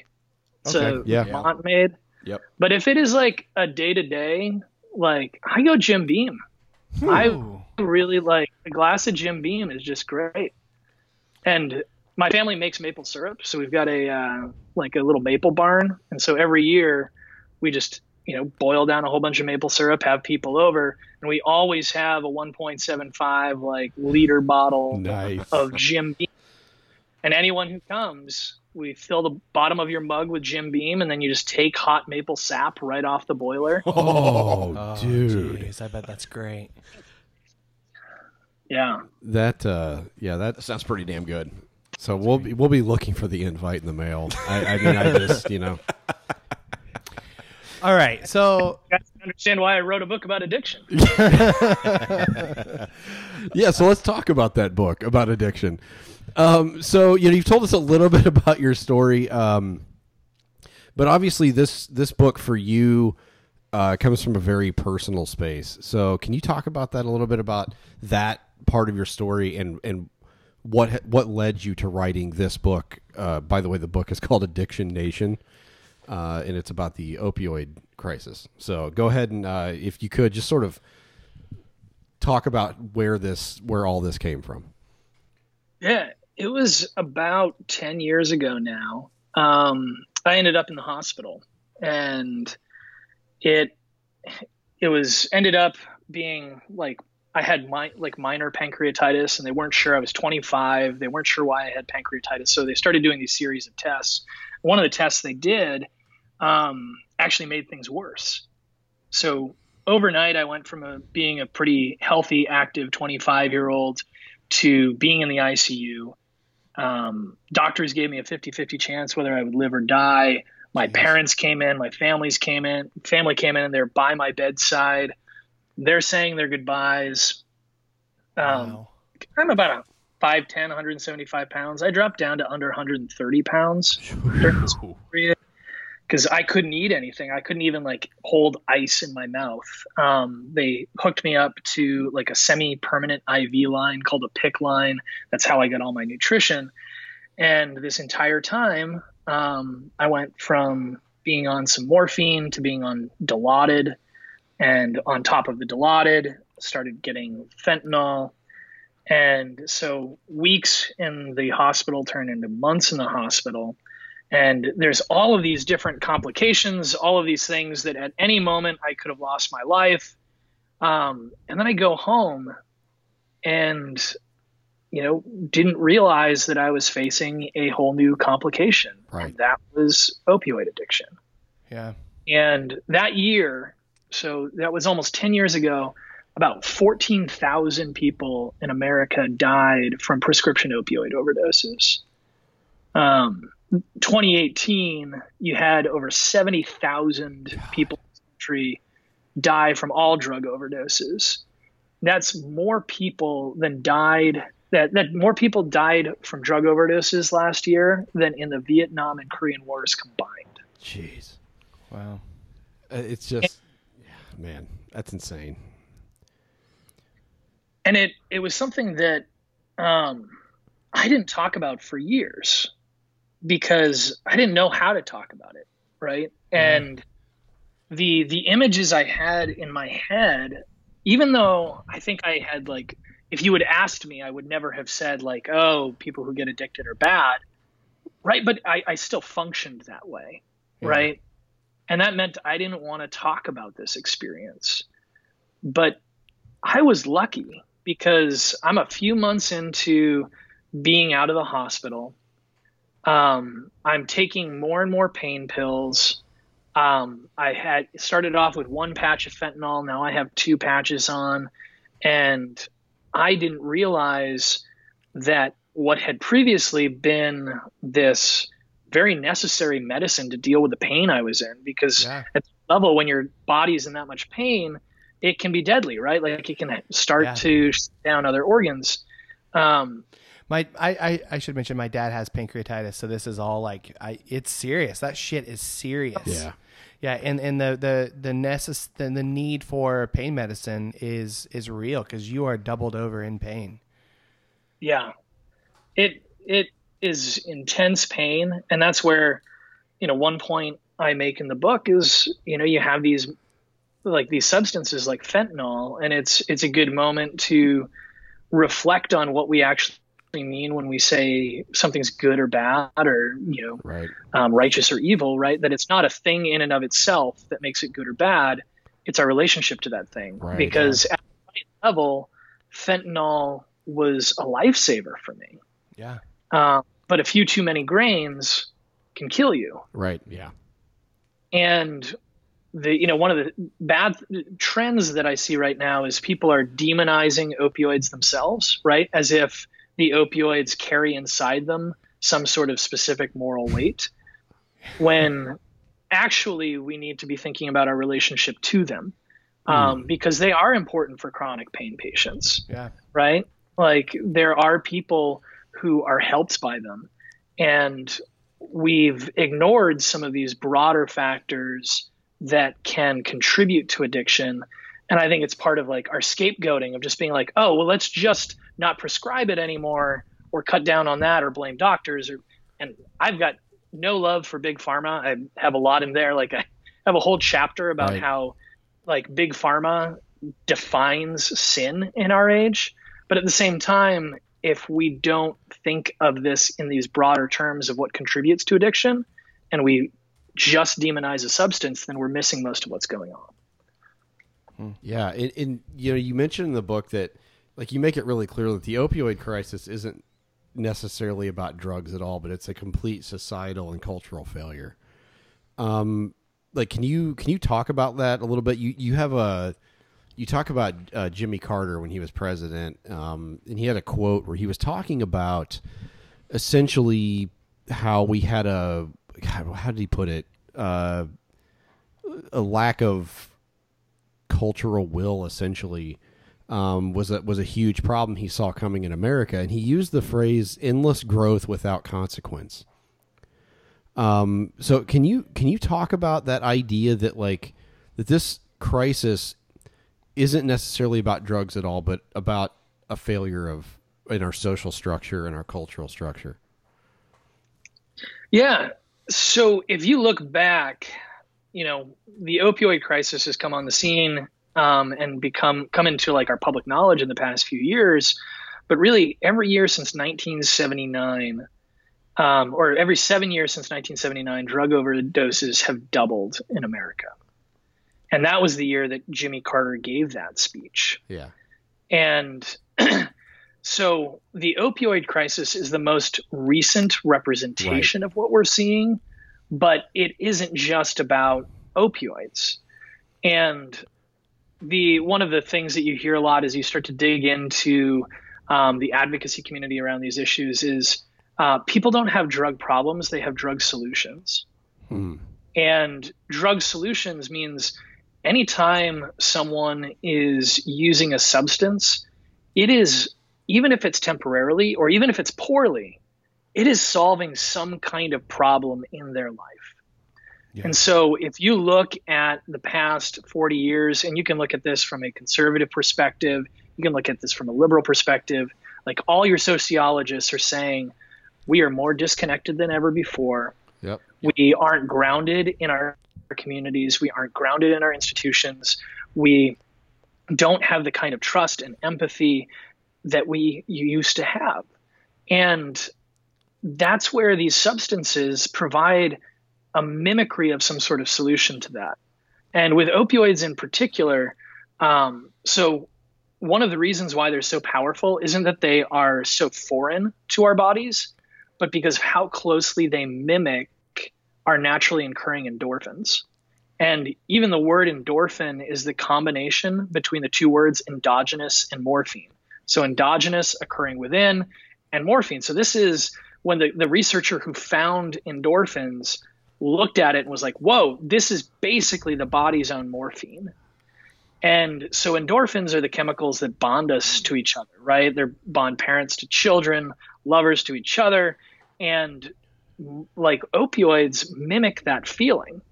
So for me, part of why I moved from, you know, what you would call like a physical dependency where it's just the physical symptoms to a full-blown addiction where it's all of these other things wrapped in is that I had this huge feeling that I wasn't safe in the hospital. You know what? When you have a a drip where you can press a button every 15 minutes and get more dilaudid, it eases your physical pain, but it also for me provided almost a false sense of security. Hmm. And when I went home, even though I was growing increasingly isolated from other people, I felt this kind of false sense of connection with the world because I was taking a substance that essentially mimicked my body's own endorphins. And when you look at the disconnectedness of our culture today, you look at the ways that people are having lots of interactions with others, but they're often not empathetic, they're not compassionate. Um, it's these, you know, kind of cold and dispassionate connections online or through social media. it's little wonder that kind of the drug of choice i are these opioids because they provide that sense of connection that people are looking for. Shit. Man. I man, I, Uh, let me. s- Uh, you know, I, I think what I found most interesting is about your story, and we can talk about the miscon- you know common misconceptions. Was that everybody has those? They have those common misconceptions about what addiction is, and particularly with opioids or whatever. But like you went to the hospital, it wasn't like you went in planning to get addicted to opio uh, to to op- I can't say the word opioids. It, it just kind of happened, and so like for most people, it's like oh they're addicted to opioids, so they make these assumptions that well they're just they're a drug addict, they're this, they're whatever. Can you talk about the misconceptions about addiction and why? Like, I mean, like you said, you like I said, you didn't go in there thinking, "Oh, I'm going to get addicted to this." And I think even said in the book is you didn't even know you were addicted until the doctor was like, "Yeah, you're addicted to opioids." Mm-hmm. Well, the, the the first big misconception there that you know I already mentioned is that I just had in my head that my doctor was getting ready to condemn me morally, right? Mm-hmm. And and I was ready to fight because three previous times while I was in the hospital, I had doctors tell me that they thought I was faking my pain Shit. and each time they missed a complication. And so, like, I almost ended up dying a couple of times because these doctors just came in and they're like, Look, kid, we think you're fine, and we think you're just looking for more pain medicine. We're going to try to discharge you. And then something would go terribly wrong. And I, you know, would be like, Thanks, guys. And now I'm ready to fight my doctor, right? And I'm ready to if he had come at me with shame and blame and had focused on you know addiction if, if he had kind of treated this as fundamentally a moral issue all he would have met was my defenses right. and my need to prove that i'm in pain and that's the second big misconception is like mine my addiction started in the hospital but the more that i've talked to other people and their stories of addiction yeah i had a doctor's note but everybody's addiction starts in pain right Yep. Yeah. and some people are diagnosed by a doctor and other people haven't even had enough medical care to get that diagnosis or it has been um, something that they haven't felt like they can talk about it it's been some sort of mental illness or it was trauma in their childhood nobody starts an addiction because they're just pursuing some sort of pleasure right? Like that's one big misconception. Okay. addiction is doesn't start in the pursuit of some sort of physical pleasure. It starts because you're pursuing some sort of moral good, like connection, hmm. like the ease of pain, like the desire for transcendence. Addiction mimics faith a lot more than it does have anything to do with something like gluttony, right? Hmm. it is the pursuit of something higher that goes wrong. And when you meet people who, yeah, their addiction started on the street, I still think that our stories are basically the same. And I just happen to have a different a different coating on mine. Yeah, you mentioned in the book about how essentially we're all addicted to something. You know, and I think you know some people are lucky enough that their addiction is like shopping. You know, instead of like heroin. You know what I'm saying? But like an addiction's an addiction. And addiction is like you mentioned, it's it's it's the symptom of of, of a greater problem. It's it's it's I guess you could say almost masking misery um, in some fashion. So, you know, the it's almost like not a question of whether we'll be addicted. It's what will we be addicted to? Yeah.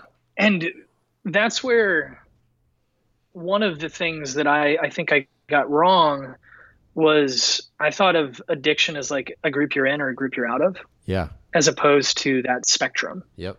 right? And part of why I'm so grateful is when my doctor talked to me, um, it was early detection, right? And like with a lot of different medical issues, if you detect it early, it's much easier to treat.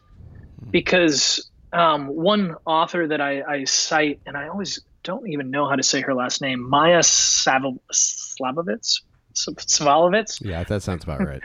Yeah. Nailed it. totally nailed it. Thanks. Got it.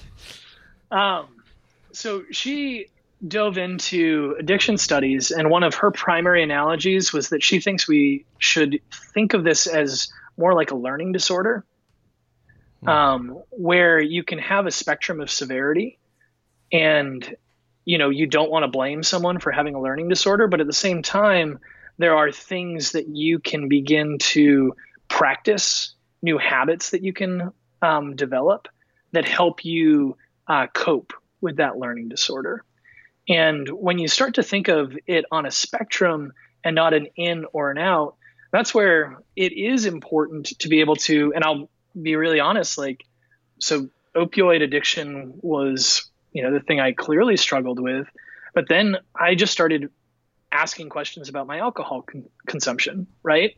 Because it's not anything that has ever been hugely problematic in my life. I haven't had these big issues as a result of it but I've also like started to read the literature and realize that there are like a category of folks who you can go from your 20s into your 30s and just start drinking a couple more drinks on average per week between your 20s and your 40s and then suddenly by the time you're in your 50s or your 60s you do have huge health problems. Yep. or maybe it's all under control and then one day you um like you lose your job you lose a loved one a marriage ends a relationship ends and suddenly you're spiraling out of control because that has been your primary coping mechanism for certain things in your life for a while you kept it in you know in control but then things spiraled down.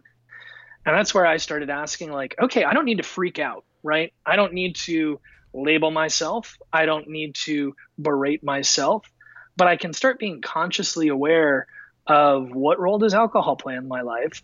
Just like i needed to start being con- more consciously aware about the like the theological hangups i had of just being like oh yeah turns out substitutionary atonement still fucks me up sometimes because I can't get the idea of like God desires violence, God needs violence, and that's something that I need to get over because it's not just an idea that I that like I no longer hold.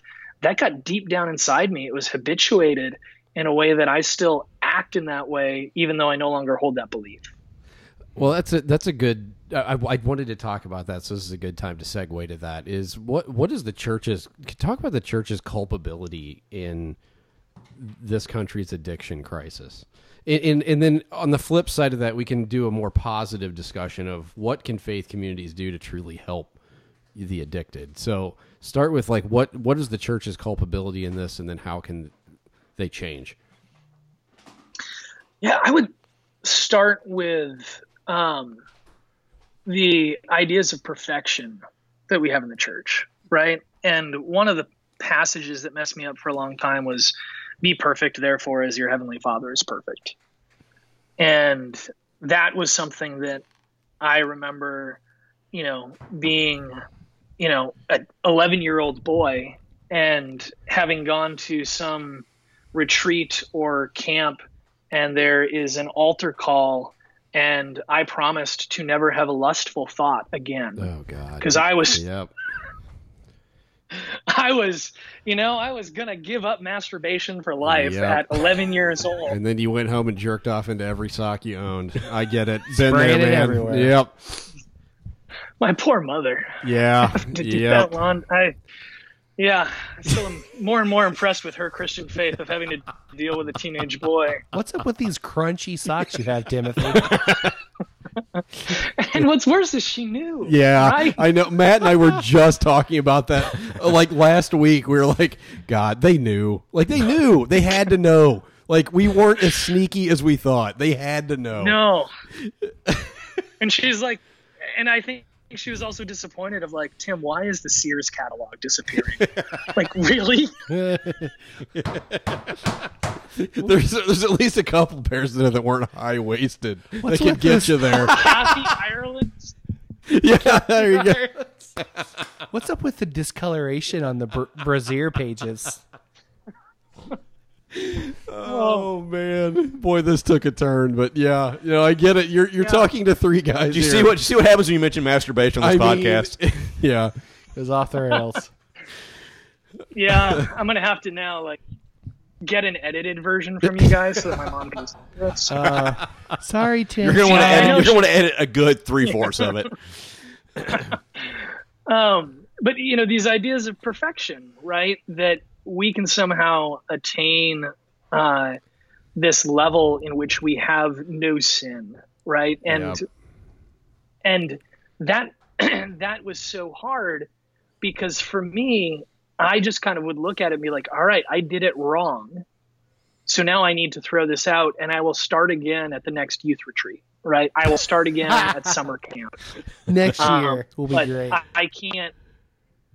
Yeah, and and one of the things that you realize with with addiction, right, is and the AA kind of saying is progress, not perfection. Yeah. And even when you dig into that Bible verse, um, I look at uh, he was actually my professor in undergrad, Scot McKnight, great biblical scholar. Oh yeah, I know. Okay. Yeah, and when he looks at the original language, he's like, our idea of perfection didn't exist. This idea was about wholeness. And then you look at the previous passages, and it's like, as your heavenly father is perfect. So it's referring back to a previous passage, and that passage is talking about loving your enemies. Yep.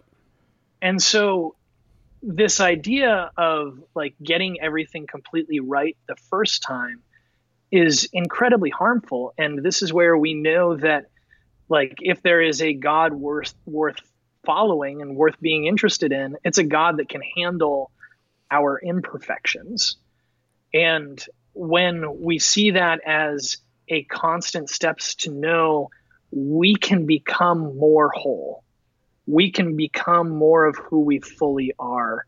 And to know that that's not going to happen overnight is so important from a spiritual perspective. But then it's also important from a recovery perspective because relapse is the norm.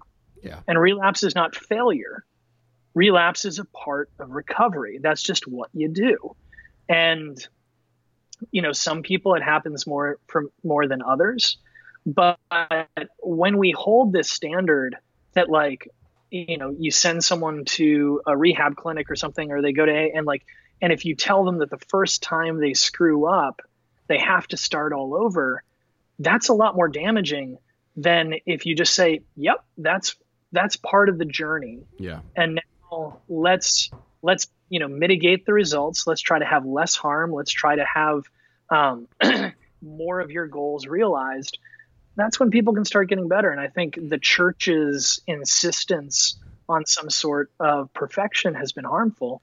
And that's also where it's like a bad understanding right of conversion is also harmful because even though we have lots of different examples within christian history and within um, scripture of different ways that people change their lives right you do have the saul to paul moment where it is a complete 180 change and difference Right. but you also have this disciples kind of stumbling along for years fucking up all the time Yep. stumble along and that's that's a lot more like me you know yeah. i sure. Take a few steps forward and five steps back and i'm hoping that the next phase of my life will be a few more in the right direction. And when we have this idea that there is a universal problem whether it's sin or addiction and there is some sort of one size fits all solution that all you got to do is you know raise your hand and have your name written in the lamb's book of life or you just need to show up at a meeting and that is going to fix everything that's once again problematic because it's not understanding the variety of different ways that we all change and that we all grow. And so aa is incredibly important for some people and that's good. And then it turns out that if a court mandates that you go to aa it will probably do more harm than good. And there are some people who are really going to benefit from um, medically assisted treatments so things like buprenorphine um, and you know they're criticized. It's like oh you're taking buprenorphine and that's like a kind of medicine that it simultaneously slightly mimics an opioid but also can block other opioids. So it's a really powerful medicine. It decreases overdoses in pretty much every study that it's ever been used in. That's great. And like some people it's like but that's a crutch. That's the oftentimes how people push back on it. And I'm like, yeah, and if you broke your foot, you want a fucking crutch. Yeah. Yep. I It's agree. Yeah, it is. Sprained ankle. Yeah. and and that's where some people like medically assisted treat like i didn't have medically assisted treatment um, but some people that's really important others it's going to be things like cognitive behavioral therapy where they start to realize the cognitive distortions that they're engaging in and it's they're learning new tools or some people and one thing that's really exciting to see is some people are doing takeoffs of aa where you realize that like um, bill wilson who founded aa you know, he was a kind of successful white guy who had his life destroyed for a while by alcohol. And he needed to learn the important lesson of feeling powerless and out of that growing. And other people have, you know, developed an addiction because of severe trauma in which they've never been in control of their life. Yeah. And for them, the first lesson they might need to hear is not, I am powerless, but I have agency. I have worth. Hmm. I can change my situation. I can change my life. And that's why I think we need to allow for these diversity of experiences and to make sure that our like I still believe spirituality is important and it's a huge thing for a lot of people in recovery. But if we idealize one idea of recovery that looks one specific way, then we're going to block people from different medical advances and scientific advances and different kinds of counseling that will really matter. Okay, so let's let's talk about like um I, I think we have a lot of listeners, and by a lot of listeners, at least two of the three of us sitting around this table, uh, that have friends, family members that are in the midst of these kinds of addictions. Um, personally speaking, you know, I, I've, in all honesty, I'm not going to sit here and bullshit you and tell you I've been really good at any of this, but I've been really bad at the compassion side of this. Um, Matt and I have a family member who is uh, addicted to opioids, denies it, denies it, denies it. Uh, has basically burned every family bridge that this that they can. Um, in the process, and like I'm not asking you for personal advice like what should I do, but it, just for other people that are in these situations too, like what what's the answer? Because frankly, like I mean, this person has said just horrible, horrible things about us. About I mean, my grandfather was dying, and she basically told us the night before he died that he was uh, that we he was very upset with us. We broke his heart. We broke his heart and us. super disappointed us. It was like the last thing that she said to us before he died. You know, it's that kind of crap that's like I don't want to be around her. You know? But I also under like I, I really struggle with the the, the the the wrestling between showing compassion and the need and desire to cut a loved one out of our lives. Like, is there what's the balance there? Is there an, is there ever an appropriate time? I mean, you're somebody that came out of this that was lucky enough to survive this kind of an addiction. Like, is there ever a time to cut people off, or are we always supposed to just err on the side of compassion? And I'm and just first of all, I'm sorry for you guys. That's really hard. Um because there's I mean, in my own family there's people with ongoing addiction issues Right. and it's not it's not easy. Um and that's this is you know, I, I don't want to just feel like I'm jumping into some sort of pat answer because Sure. it's it's just it's tough, right? And nothing I can say about compassion is just going to make make that easy. Right. Um, and I will say that cutting someone off can like there. I think there are times, and that's where you need to decide not the boundaries that are somehow good for them, right? Like pushing someone away, cutting them off isn't good for them unless it's something that you need in order to maintain your compassion and love for them, Yeah. right? So you do need boundaries so that you can continue to love that person. And that's why you got to set boundaries. Okay. That's why you got to got to, you know, kind of draw these lines but it is like one of the guys that I got a chance to interview and read a lot of his work. Uh, Bill Miller, um, William Miller, he's great addiction specialist, and he did a like an in-depth look at every study. So you know, we all saw interventions on TV at some point, um, and kind of that tough love thing, and it turns out that there has not ever been evidence, and there is no evidence that confrontational therapies are effective. In fact, they often make things worse. And so, one of the studies that really jumped out at me because I started reading it and I just did not expect the ending was um, Mothers Against Drunk Driving had this uh, test program that they did.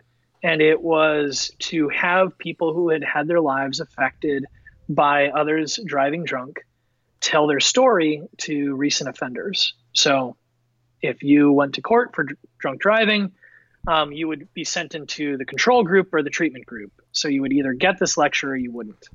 And um, I assumed like storytelling is powerful, right? To let someone understand the consequences of their actions, um, that's really important. So they studied this, thousands of people, and looked at the numbers.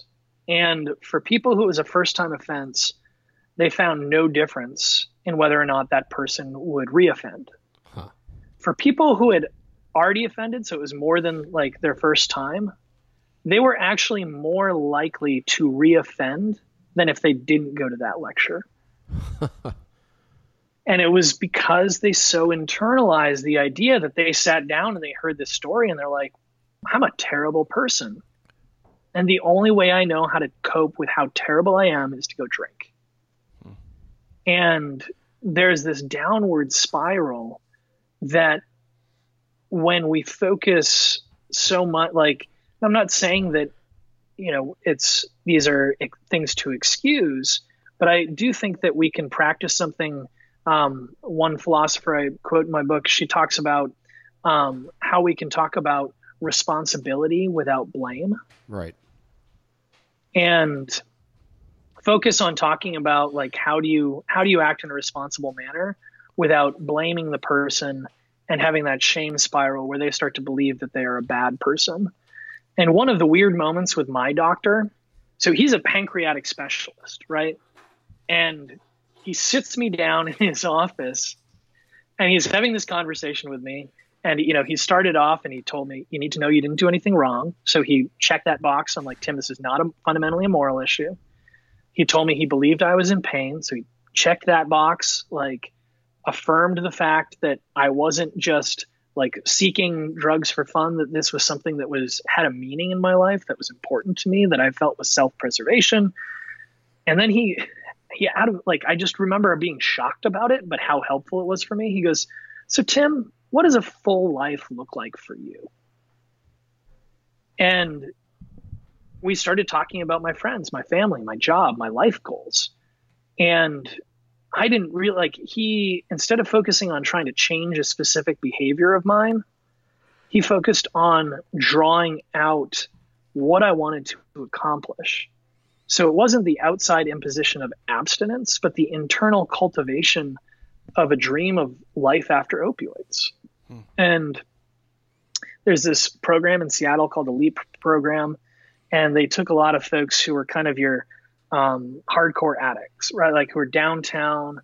Um, they've been there for years, multiple criminal offenses. They've been brought in all the time, been using for a long time and they decided instead of requiring abstinence from the person in order to get any kind of help that they would just start with a counseling session on what do you want to do?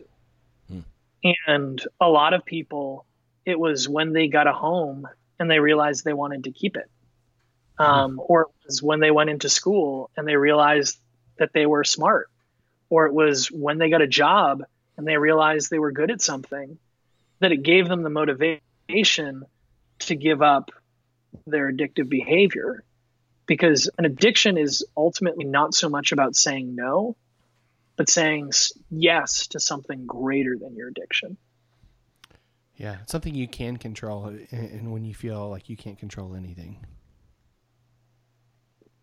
absolutely And one of the things that I got excited about in writing this book, you know, it's a lot to like put it out there that you struggled with an addiction. And to do that, it's like, well, am I actually gonna help anyone? Right? Is anything that I can say? I also don't have like the most dramatic story. Like mine was relatively benign. And then I read this one great study, and it was these two researchers, Leake and King, and they went to three different alcohol recovery centers and they studied all of the patients there. And then went at the end of their time, went to the staff and the counselors and said, We've got a list of the people we believe are most likely to recover. So they leave for a year, come back and check in on their pred- predictions. And sure enough, they were spot on. Everyone on their list was more likely to get sober and stay sober. And if they had a relapse, it was shorter and less severe. So it's like, you know, what did these guys figure out about these folks in treatment that allowed them to so accurately predict who would get better and who wouldn't? And it turns out it was nothing. They had actually randomly assigned everybody to that list. The only thing that had changed at all was the expectations of the staff and the counselors. Hmm. And that's where I think, as a society, when we are able to make that shift, where we don't see addiction as some sort of fatal flaw or some sort of death sentence, but we see people who are striving at some sort of good that they aren't quite able to achieve, or that they're trying to cope for something in their life that they're not quite sure how they can deal with otherwise. But we see the fact that everyone can recover, everyone can get better. That it's not just the views of you know staff and the counselors at these centers that matters. It's it's all of our views. Is, is it a misconception about addiction that until somebody wants to change, they they won't? I mean, is there? I mean, when you when you were in the midst of your addiction, did you, do you feel like you beat it? One of the reasons you beat it was because you got to the end of yourself and just wanted it, or was it because of the doctor stepping in and encouraging you? I mean, because I think it's it's my guess is we've got listeners that are just saying, "Oh, it's easy to say that when you're not like being hurt by the person constantly." You know what I mean? Like it's it's easy to talk about being encouraging and all that, and I believe that that works. But like you know, I think back to this family member, and it's like I she she won't admit that she even has the problem. So like that to me becomes very difficult to go. Then what's the? Is there a solution if she doesn't realize there's a problem, or maybe, or she won't a- admit that there's a problem? Yeah. And that is where, um, you know, one of the dangers is to believe that you can save someone on your own, Right. right? Yeah. Like, it does, it takes a lot of people. And for me, it was not the person who I was closest to that was ultimately the compassionate and empathetic experience that I needed.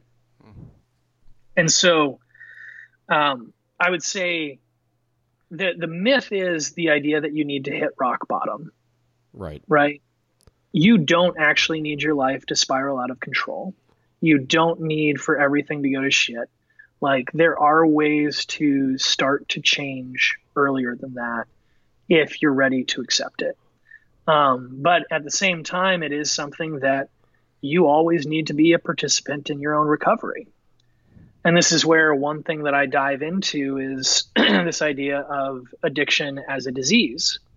And, um, you know, the disease, disease model, we call it a model of addiction, right? So it's because scientific models provide us frameworks and analogy and language for understanding complex phenomenon. And there's a lot of things that the disease model has helped us understand, like how much addiction changes the brain, right? That when you are experiencing a severe addiction, um, the very parts of your brain that help you with long-term planning and decision making are are are injured, right? They aren't Right. functioning as well. And that's where medication can be really helpful. Um, so we understand how addiction functions as a disease, but there's at least some studies that suggest that if you believe your own addiction is a disease, um, you might be less likely to get better because some people who take that information um, use that as a way to say, this is outside of my control. And this is again where I think it's important to understand the diversity. For me, Yeah. understanding addiction as a disease was really helpful because it allowed me to kind of breathe out and be like, oh, my, my doctor isn't just calling me like a little shit. Right. Like he is, he is telling me there's something that has medically changed with my brain that I'm not aware of, and he can help. And so for me, that was really important and helpful in my recovery. But for other people, if they if they see the idea of addiction as a disease as an excuse not to do something, then yeah, you have to be a willing participant in your own recovery. Um, and at the same time, this is where I think the theological categories actually help bridge some of the scientific um, some of the scientific difficulties because what we're talking about with overcoming addiction is that same thing we talk about with that connection of will and grace right that it is simultaneously with my doctor he was the grace that i needed and i had other family members i had other friends who provided the grace that I could not have mustered on my own, right? It was not by my own strength or my intelligence or, you know, willpower that I overcame. But at the same time, it couldn't have happened without my participation. Right. And when we understand that that is not a either or, but a both and and an interplay between two different dynamic forces that underlie our lives and the universe around, that's, I think, the place that we can best understand addiction and recovery. Mm. That's good stuff. Uh, so one last, let's do one last thing here. Uh, I mean, with the number of listeners we have, it's pretty safe to assume that somebody is struggling with addiction of some sort, whether it's opioids or alcohol or something. Crunchy socks. I don't think we have. I, I have no response to that. I gotta cut out a whole other section so my mom can. listen. Yep, literally speechless. um, what what would be your message? What would be your message to them? Uh, anybody that's listening that's struggling with this with this stuff. Um, one of the best practices that I found is called compassionate curiosity. And that is like, if you're hearing this and you're like, kind of a question has raised in your mind at any point of like, am I addicted? Let that go. Like, if you practice mindfulness, if you practice meditation, if you practice centering prayer, take that thought and let it go. And just with compassion, ask yourself um, what what's going on in your life right now that might make you feel that Hmm. are there things that you feel out of control about are there things that you feel bad about are there things that you want to accomplish that you don't feel you're accomplishing because something's getting out of the way and tell yourself that's okay that's a part of growing as a human we all have things that get in the way and then ask yourself if there's something that you're ready to do about that. Um, and if you aren't, just start to figure out what you want to do as a next step. It doesn't have to be bold. It doesn't have to be um, a 180. You don't have to stop doing anything tomorrow. You can just take a next step um, and continue to ask yourself that question compassionately. What's going on in my life? and why is it happening and how can i keep being more of the person that i feel i truly am that i feel i, I truly can be that i feel is is the image of god that is christ in me That's good advice for just anyone. Yeah, that's fantastic. Just anyone. Um, so this is this is uh, what do we call this? The the Falk series, the uh, friends of friends of Kathleen Falsani, Falk. Fuck. Uh, Falk. um, so normally we would do like a lightning round, and I do want to do one lightning round question. We'll save it for the end.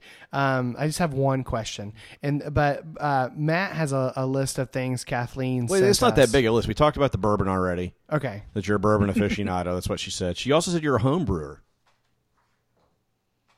Um, well, I, I think that might be a little overblown. I have, I have. Damn it, Kathleen. We fake news. And- sorry, the journalist uh, Kathleen gave us bad information. Kathleen's fake Well, news. but the biggest thing that I, I have done um, the past few seasons and will do again this year is so we've got a whole bunch of old apple trees on our farm up here. And you guys know the story of Johnny Appleseed? Yes. Yeah. How he wasn't he wasn't just bringing apples like as snacks. Um, but the reason why he was planting apple seeds was so that people could have al- alcohol. Oh, the hero we So- need. Hero he, yeah. he's, he was buried in Fort Wayne, Indiana, as a matter of fact. So Oh, really? yeah, So yeah, if you want a McIntosh apple that you can eat, you don't plant a seed from a McIntosh apple. You have to graft a branch from a McIntosh tree onto another apple tree. That's how you keep perpetuating the McIntosh apple. And so when he was planting apple seeds, most of the time the only thing those apples are good for was making cider, not eating. And so we have all these like 100 year old apple trees around our farm that all these apples are good for is making cider. So we do make some cider here at the farm, and uh, we just press it and let the natural yeast ferment and let it sit in the carboys for a little while, and it's it's a good drink. nice. You guys, when you come on over to the farm, I don't We'll feel like that's cider. over. I don't feel like that's overblown at all. Actually. yeah, that's kind of awesome, actually. Uh, speaking of farms, uh, she said you grew up. You actually grew up. You talk about this in the book a lot. You grew up on one of the oldest farms in New England.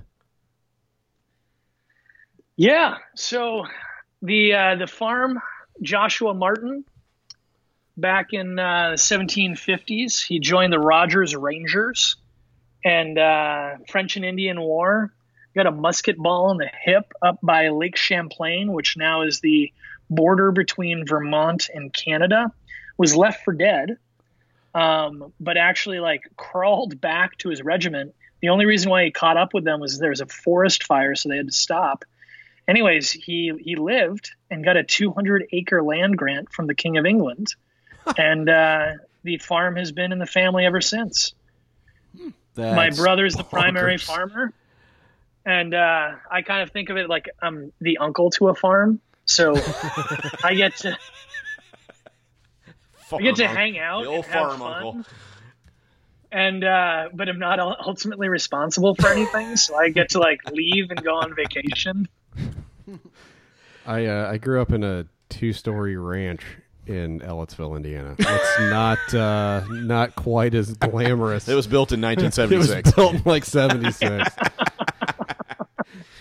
It wasn't. God, you wasn't have like all the coolest shit, man. Like old farm, you press your own apples for cider, you get free bottles of three thousand dollar bourbon. And I'm like, God damn. I hang out with these guys.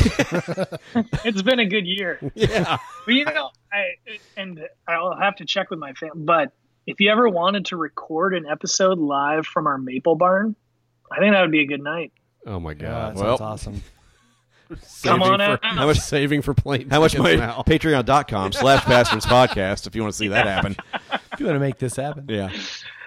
And we, we do raise grass fed beef here, so the, the steak will be delicious. Oh my god! And I am shit. like obsessed with like real maple syrup. So that I just I want to see that process. I, I want to love see that happen. syrup. I do too. I could bathe in it. Patreon.com slash Pastors Podcast if you want to see that happen. Um, she said For you're all. every 20 bucks bought, yeah, that's right. That's right. your We said- favorite Inglorious Pastor. Uh, she also said that you are a basically a largely self-taught stringed instrumentalist. Yeah, play a little bit of guitar, mandolin, banjo. Um, I play the accordion as well, but that was just because I drank too much whiskey one night. Someone dared Got stuck to. in a Weird Al loop yeah, on YouTube. that's the worst thing about the Amazon app. The Amazon app had just come out, and it's like two o'clock in the morning, and I was in DC, and had some whiskey with friends, and God, I fucking somebody hate, told me it was a really good idea if I learned how to play the accordion. I just I fucking So- hate when I get drunk and learn the accordion. I know. if I had a nickel for like every time that's happened to me, I just Okay, so you said you got you you bought something off Amazon in the middle of the night. She said you bought a pair of bagpipes and taught yourself to play. Is that true? I did buy the bagpipes. Never learned how to play. Oh, uh, damn Still, like, I was really hoping the you'd like crank something out for us. but yeah, there were a couple times where I woke up in the morning and looked at my email and was like, "Oh, I did do that." That's great. That's fantastic. That's all I've got from her. But she sent that stuff to me like when we she mentioned you said you got to get him on the podcast, and so we started getting that set up. And I was like, well, she sent me all the info. I was like, well, we've got a lightning round thing to, to do now, so that's good. All right, here's my lightning round question. um, You have to Oh, clear this your is gonna be throat for it. yes, does God have testicles? uh, still haven't lifted up the cloak. So, Uh, thank you go- so much for gonna coming on the go- no. podcast. You're gonna go with no. o- ovaries, if anything. Yeah. Love it. Where can people find you online? Where can they buy the book? Give us all the information. Um, yeah, well, my publisher told me I needed to go back on Twitter now that I uh, have a book. So that is at TM King. Or uh, you can find me on Facebook, Timothy McMahan King. Um, the McMahan is the new middle name from the wedding, which means actually son of a bear. Son of So a bear. My, That is my name is now Son of a Bear King. nice. Although we did, because you know we didn't want to be too patriarchal, we did consider for a little while, you know, if I'm Tim King, that we should just be the queens. But That's great. That's amazing. Uh, I can, and by the way, people that are listening to this, the book is fantastic. It is a, it is an eye opener for how how complex an issue it is. It's it, we just like I, we talked about in the interview, oversimplify everything when it comes to this. We it's either good or it's bad, and and it's not. The book really kind of blows holes in that argument uh, pretty significantly. It's it's a, it's a really complex issue, which we hardly even got into how complex it is. Um, but I can't recommend it enough. It's really really good. Yeah. All right. Thanks, Thank Tim. Timothy. TJ. Son of a bear. see, I still like it was cutting out with the whole J thing. I, I just still don't quite There's- get it. there's Uh, nothing- it- There's nothing nothing there. There's nothing there. I uh, You're just going to cut that part. out I for your just mom, assumed too. that everyone with with the first name Timothy, their middle name starts with a J. It's something I found. Well, turns out that's common. not no, no, true. It's, it's, it's actually was Timothy Michael McMahan Oh, King. So yeah. Oh, and you know, I I remember one other thing I wanted to tell you. I was listening a few episodes ago, Oh, and you made a joke about Victor Wooten, and you were like, "No one will get it," and I was like, started yelling out loud, "I get it!" We did have a few people that hit us up like, "Oh yeah, we totally got that." Yeah. Oh. awesome. Thank you so much, my Thank you friend. guys. Yeah, man, this is great. We'll be up there get some maple syrup later. Come on over, Partridge Farm. All right. Thanks.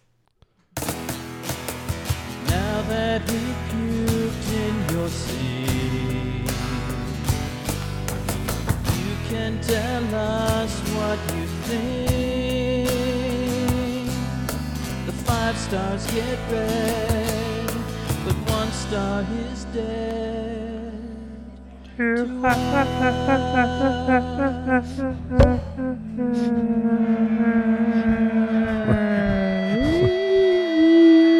We're like 15 minutes from a three week break. I know.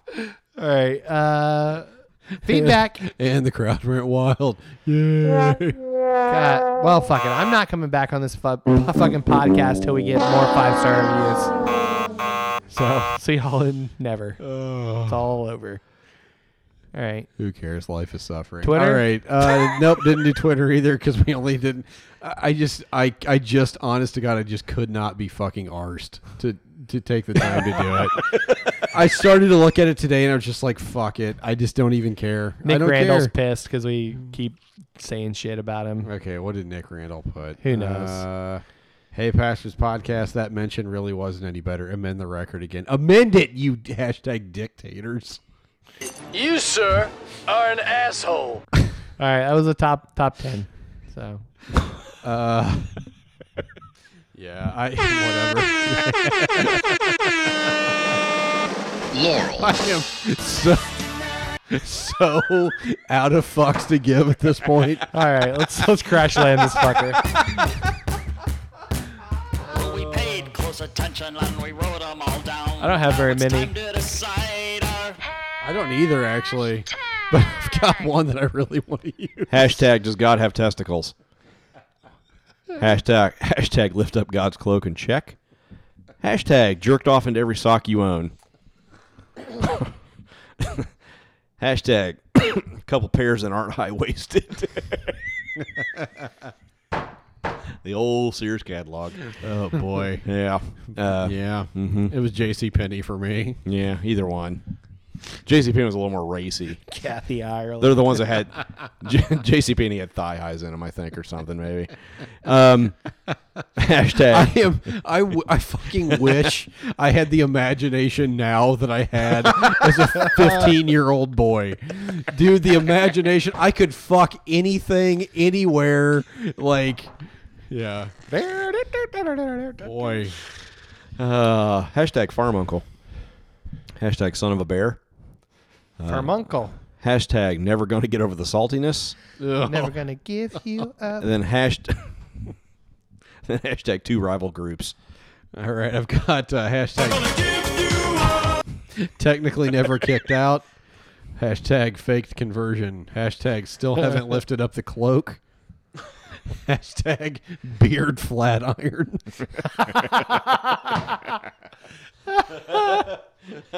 Hashtag the floor of chilies. Hashtag the warts are clearing up nicely. and then my personal favorite hashtag free range titties. T I D D. Spelled with two D's. It's spelled with two D's. Wow. Nope. Yeah. If we're going to a three week break, let's do free range titties. No. We're n- I refuse. All right. All right, I've got I've got uh I don't know why that makes me laugh so hard. Though any free range anything generally will make me laugh, but Oh my free range titties. All right, I've got the Emperor's testicles. Um the uh, coated in liquid, Oh. gravity ravaged balls. Does done that already? I feel like we've tried to make that happen before. Uh, does God have testicles?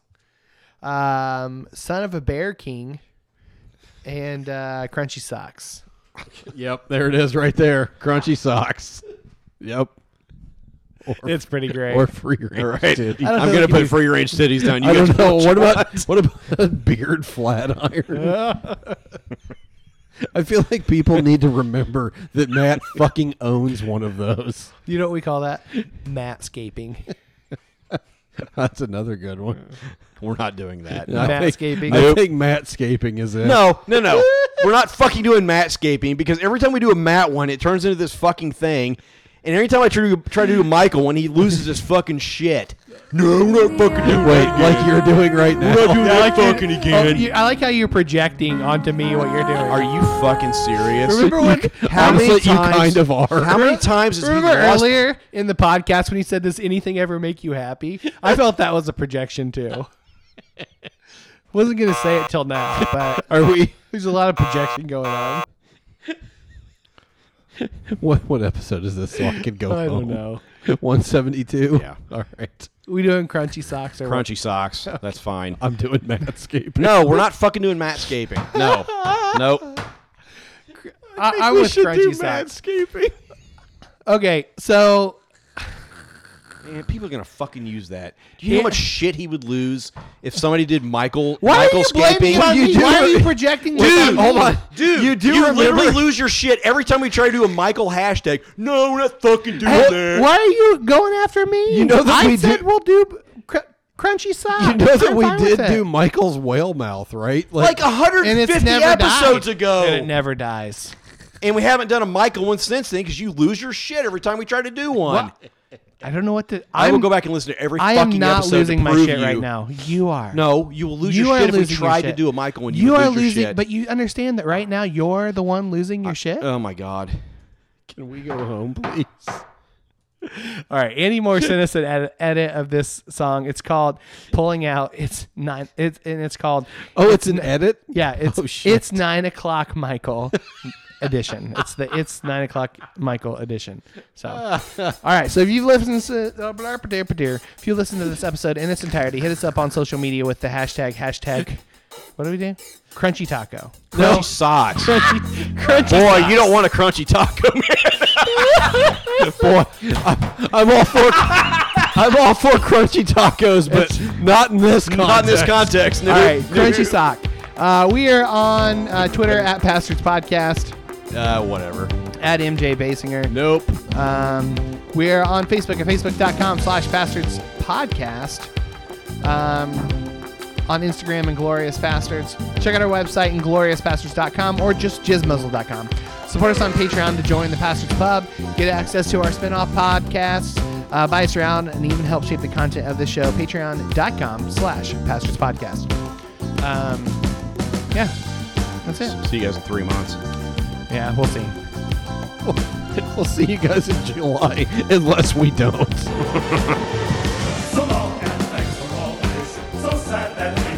What? This is what he was doing earlier. What the fuck is this? What is that? So long.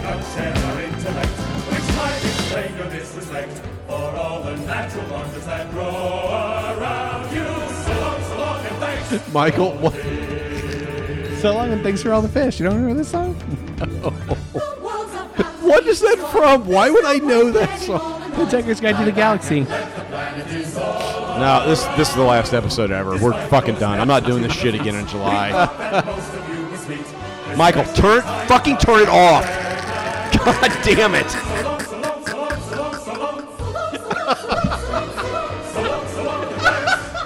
This is what he was playing at like full volume at my table. And I was like, and then he got mad at me for playing like one clip. Just one last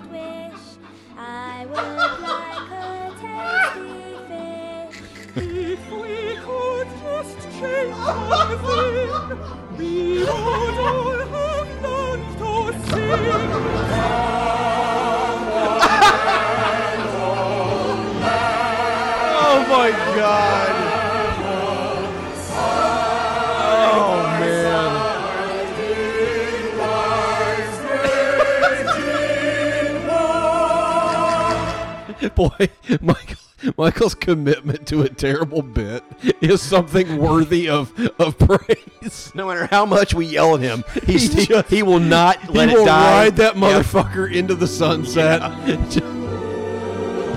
Jesus Christ, Michael.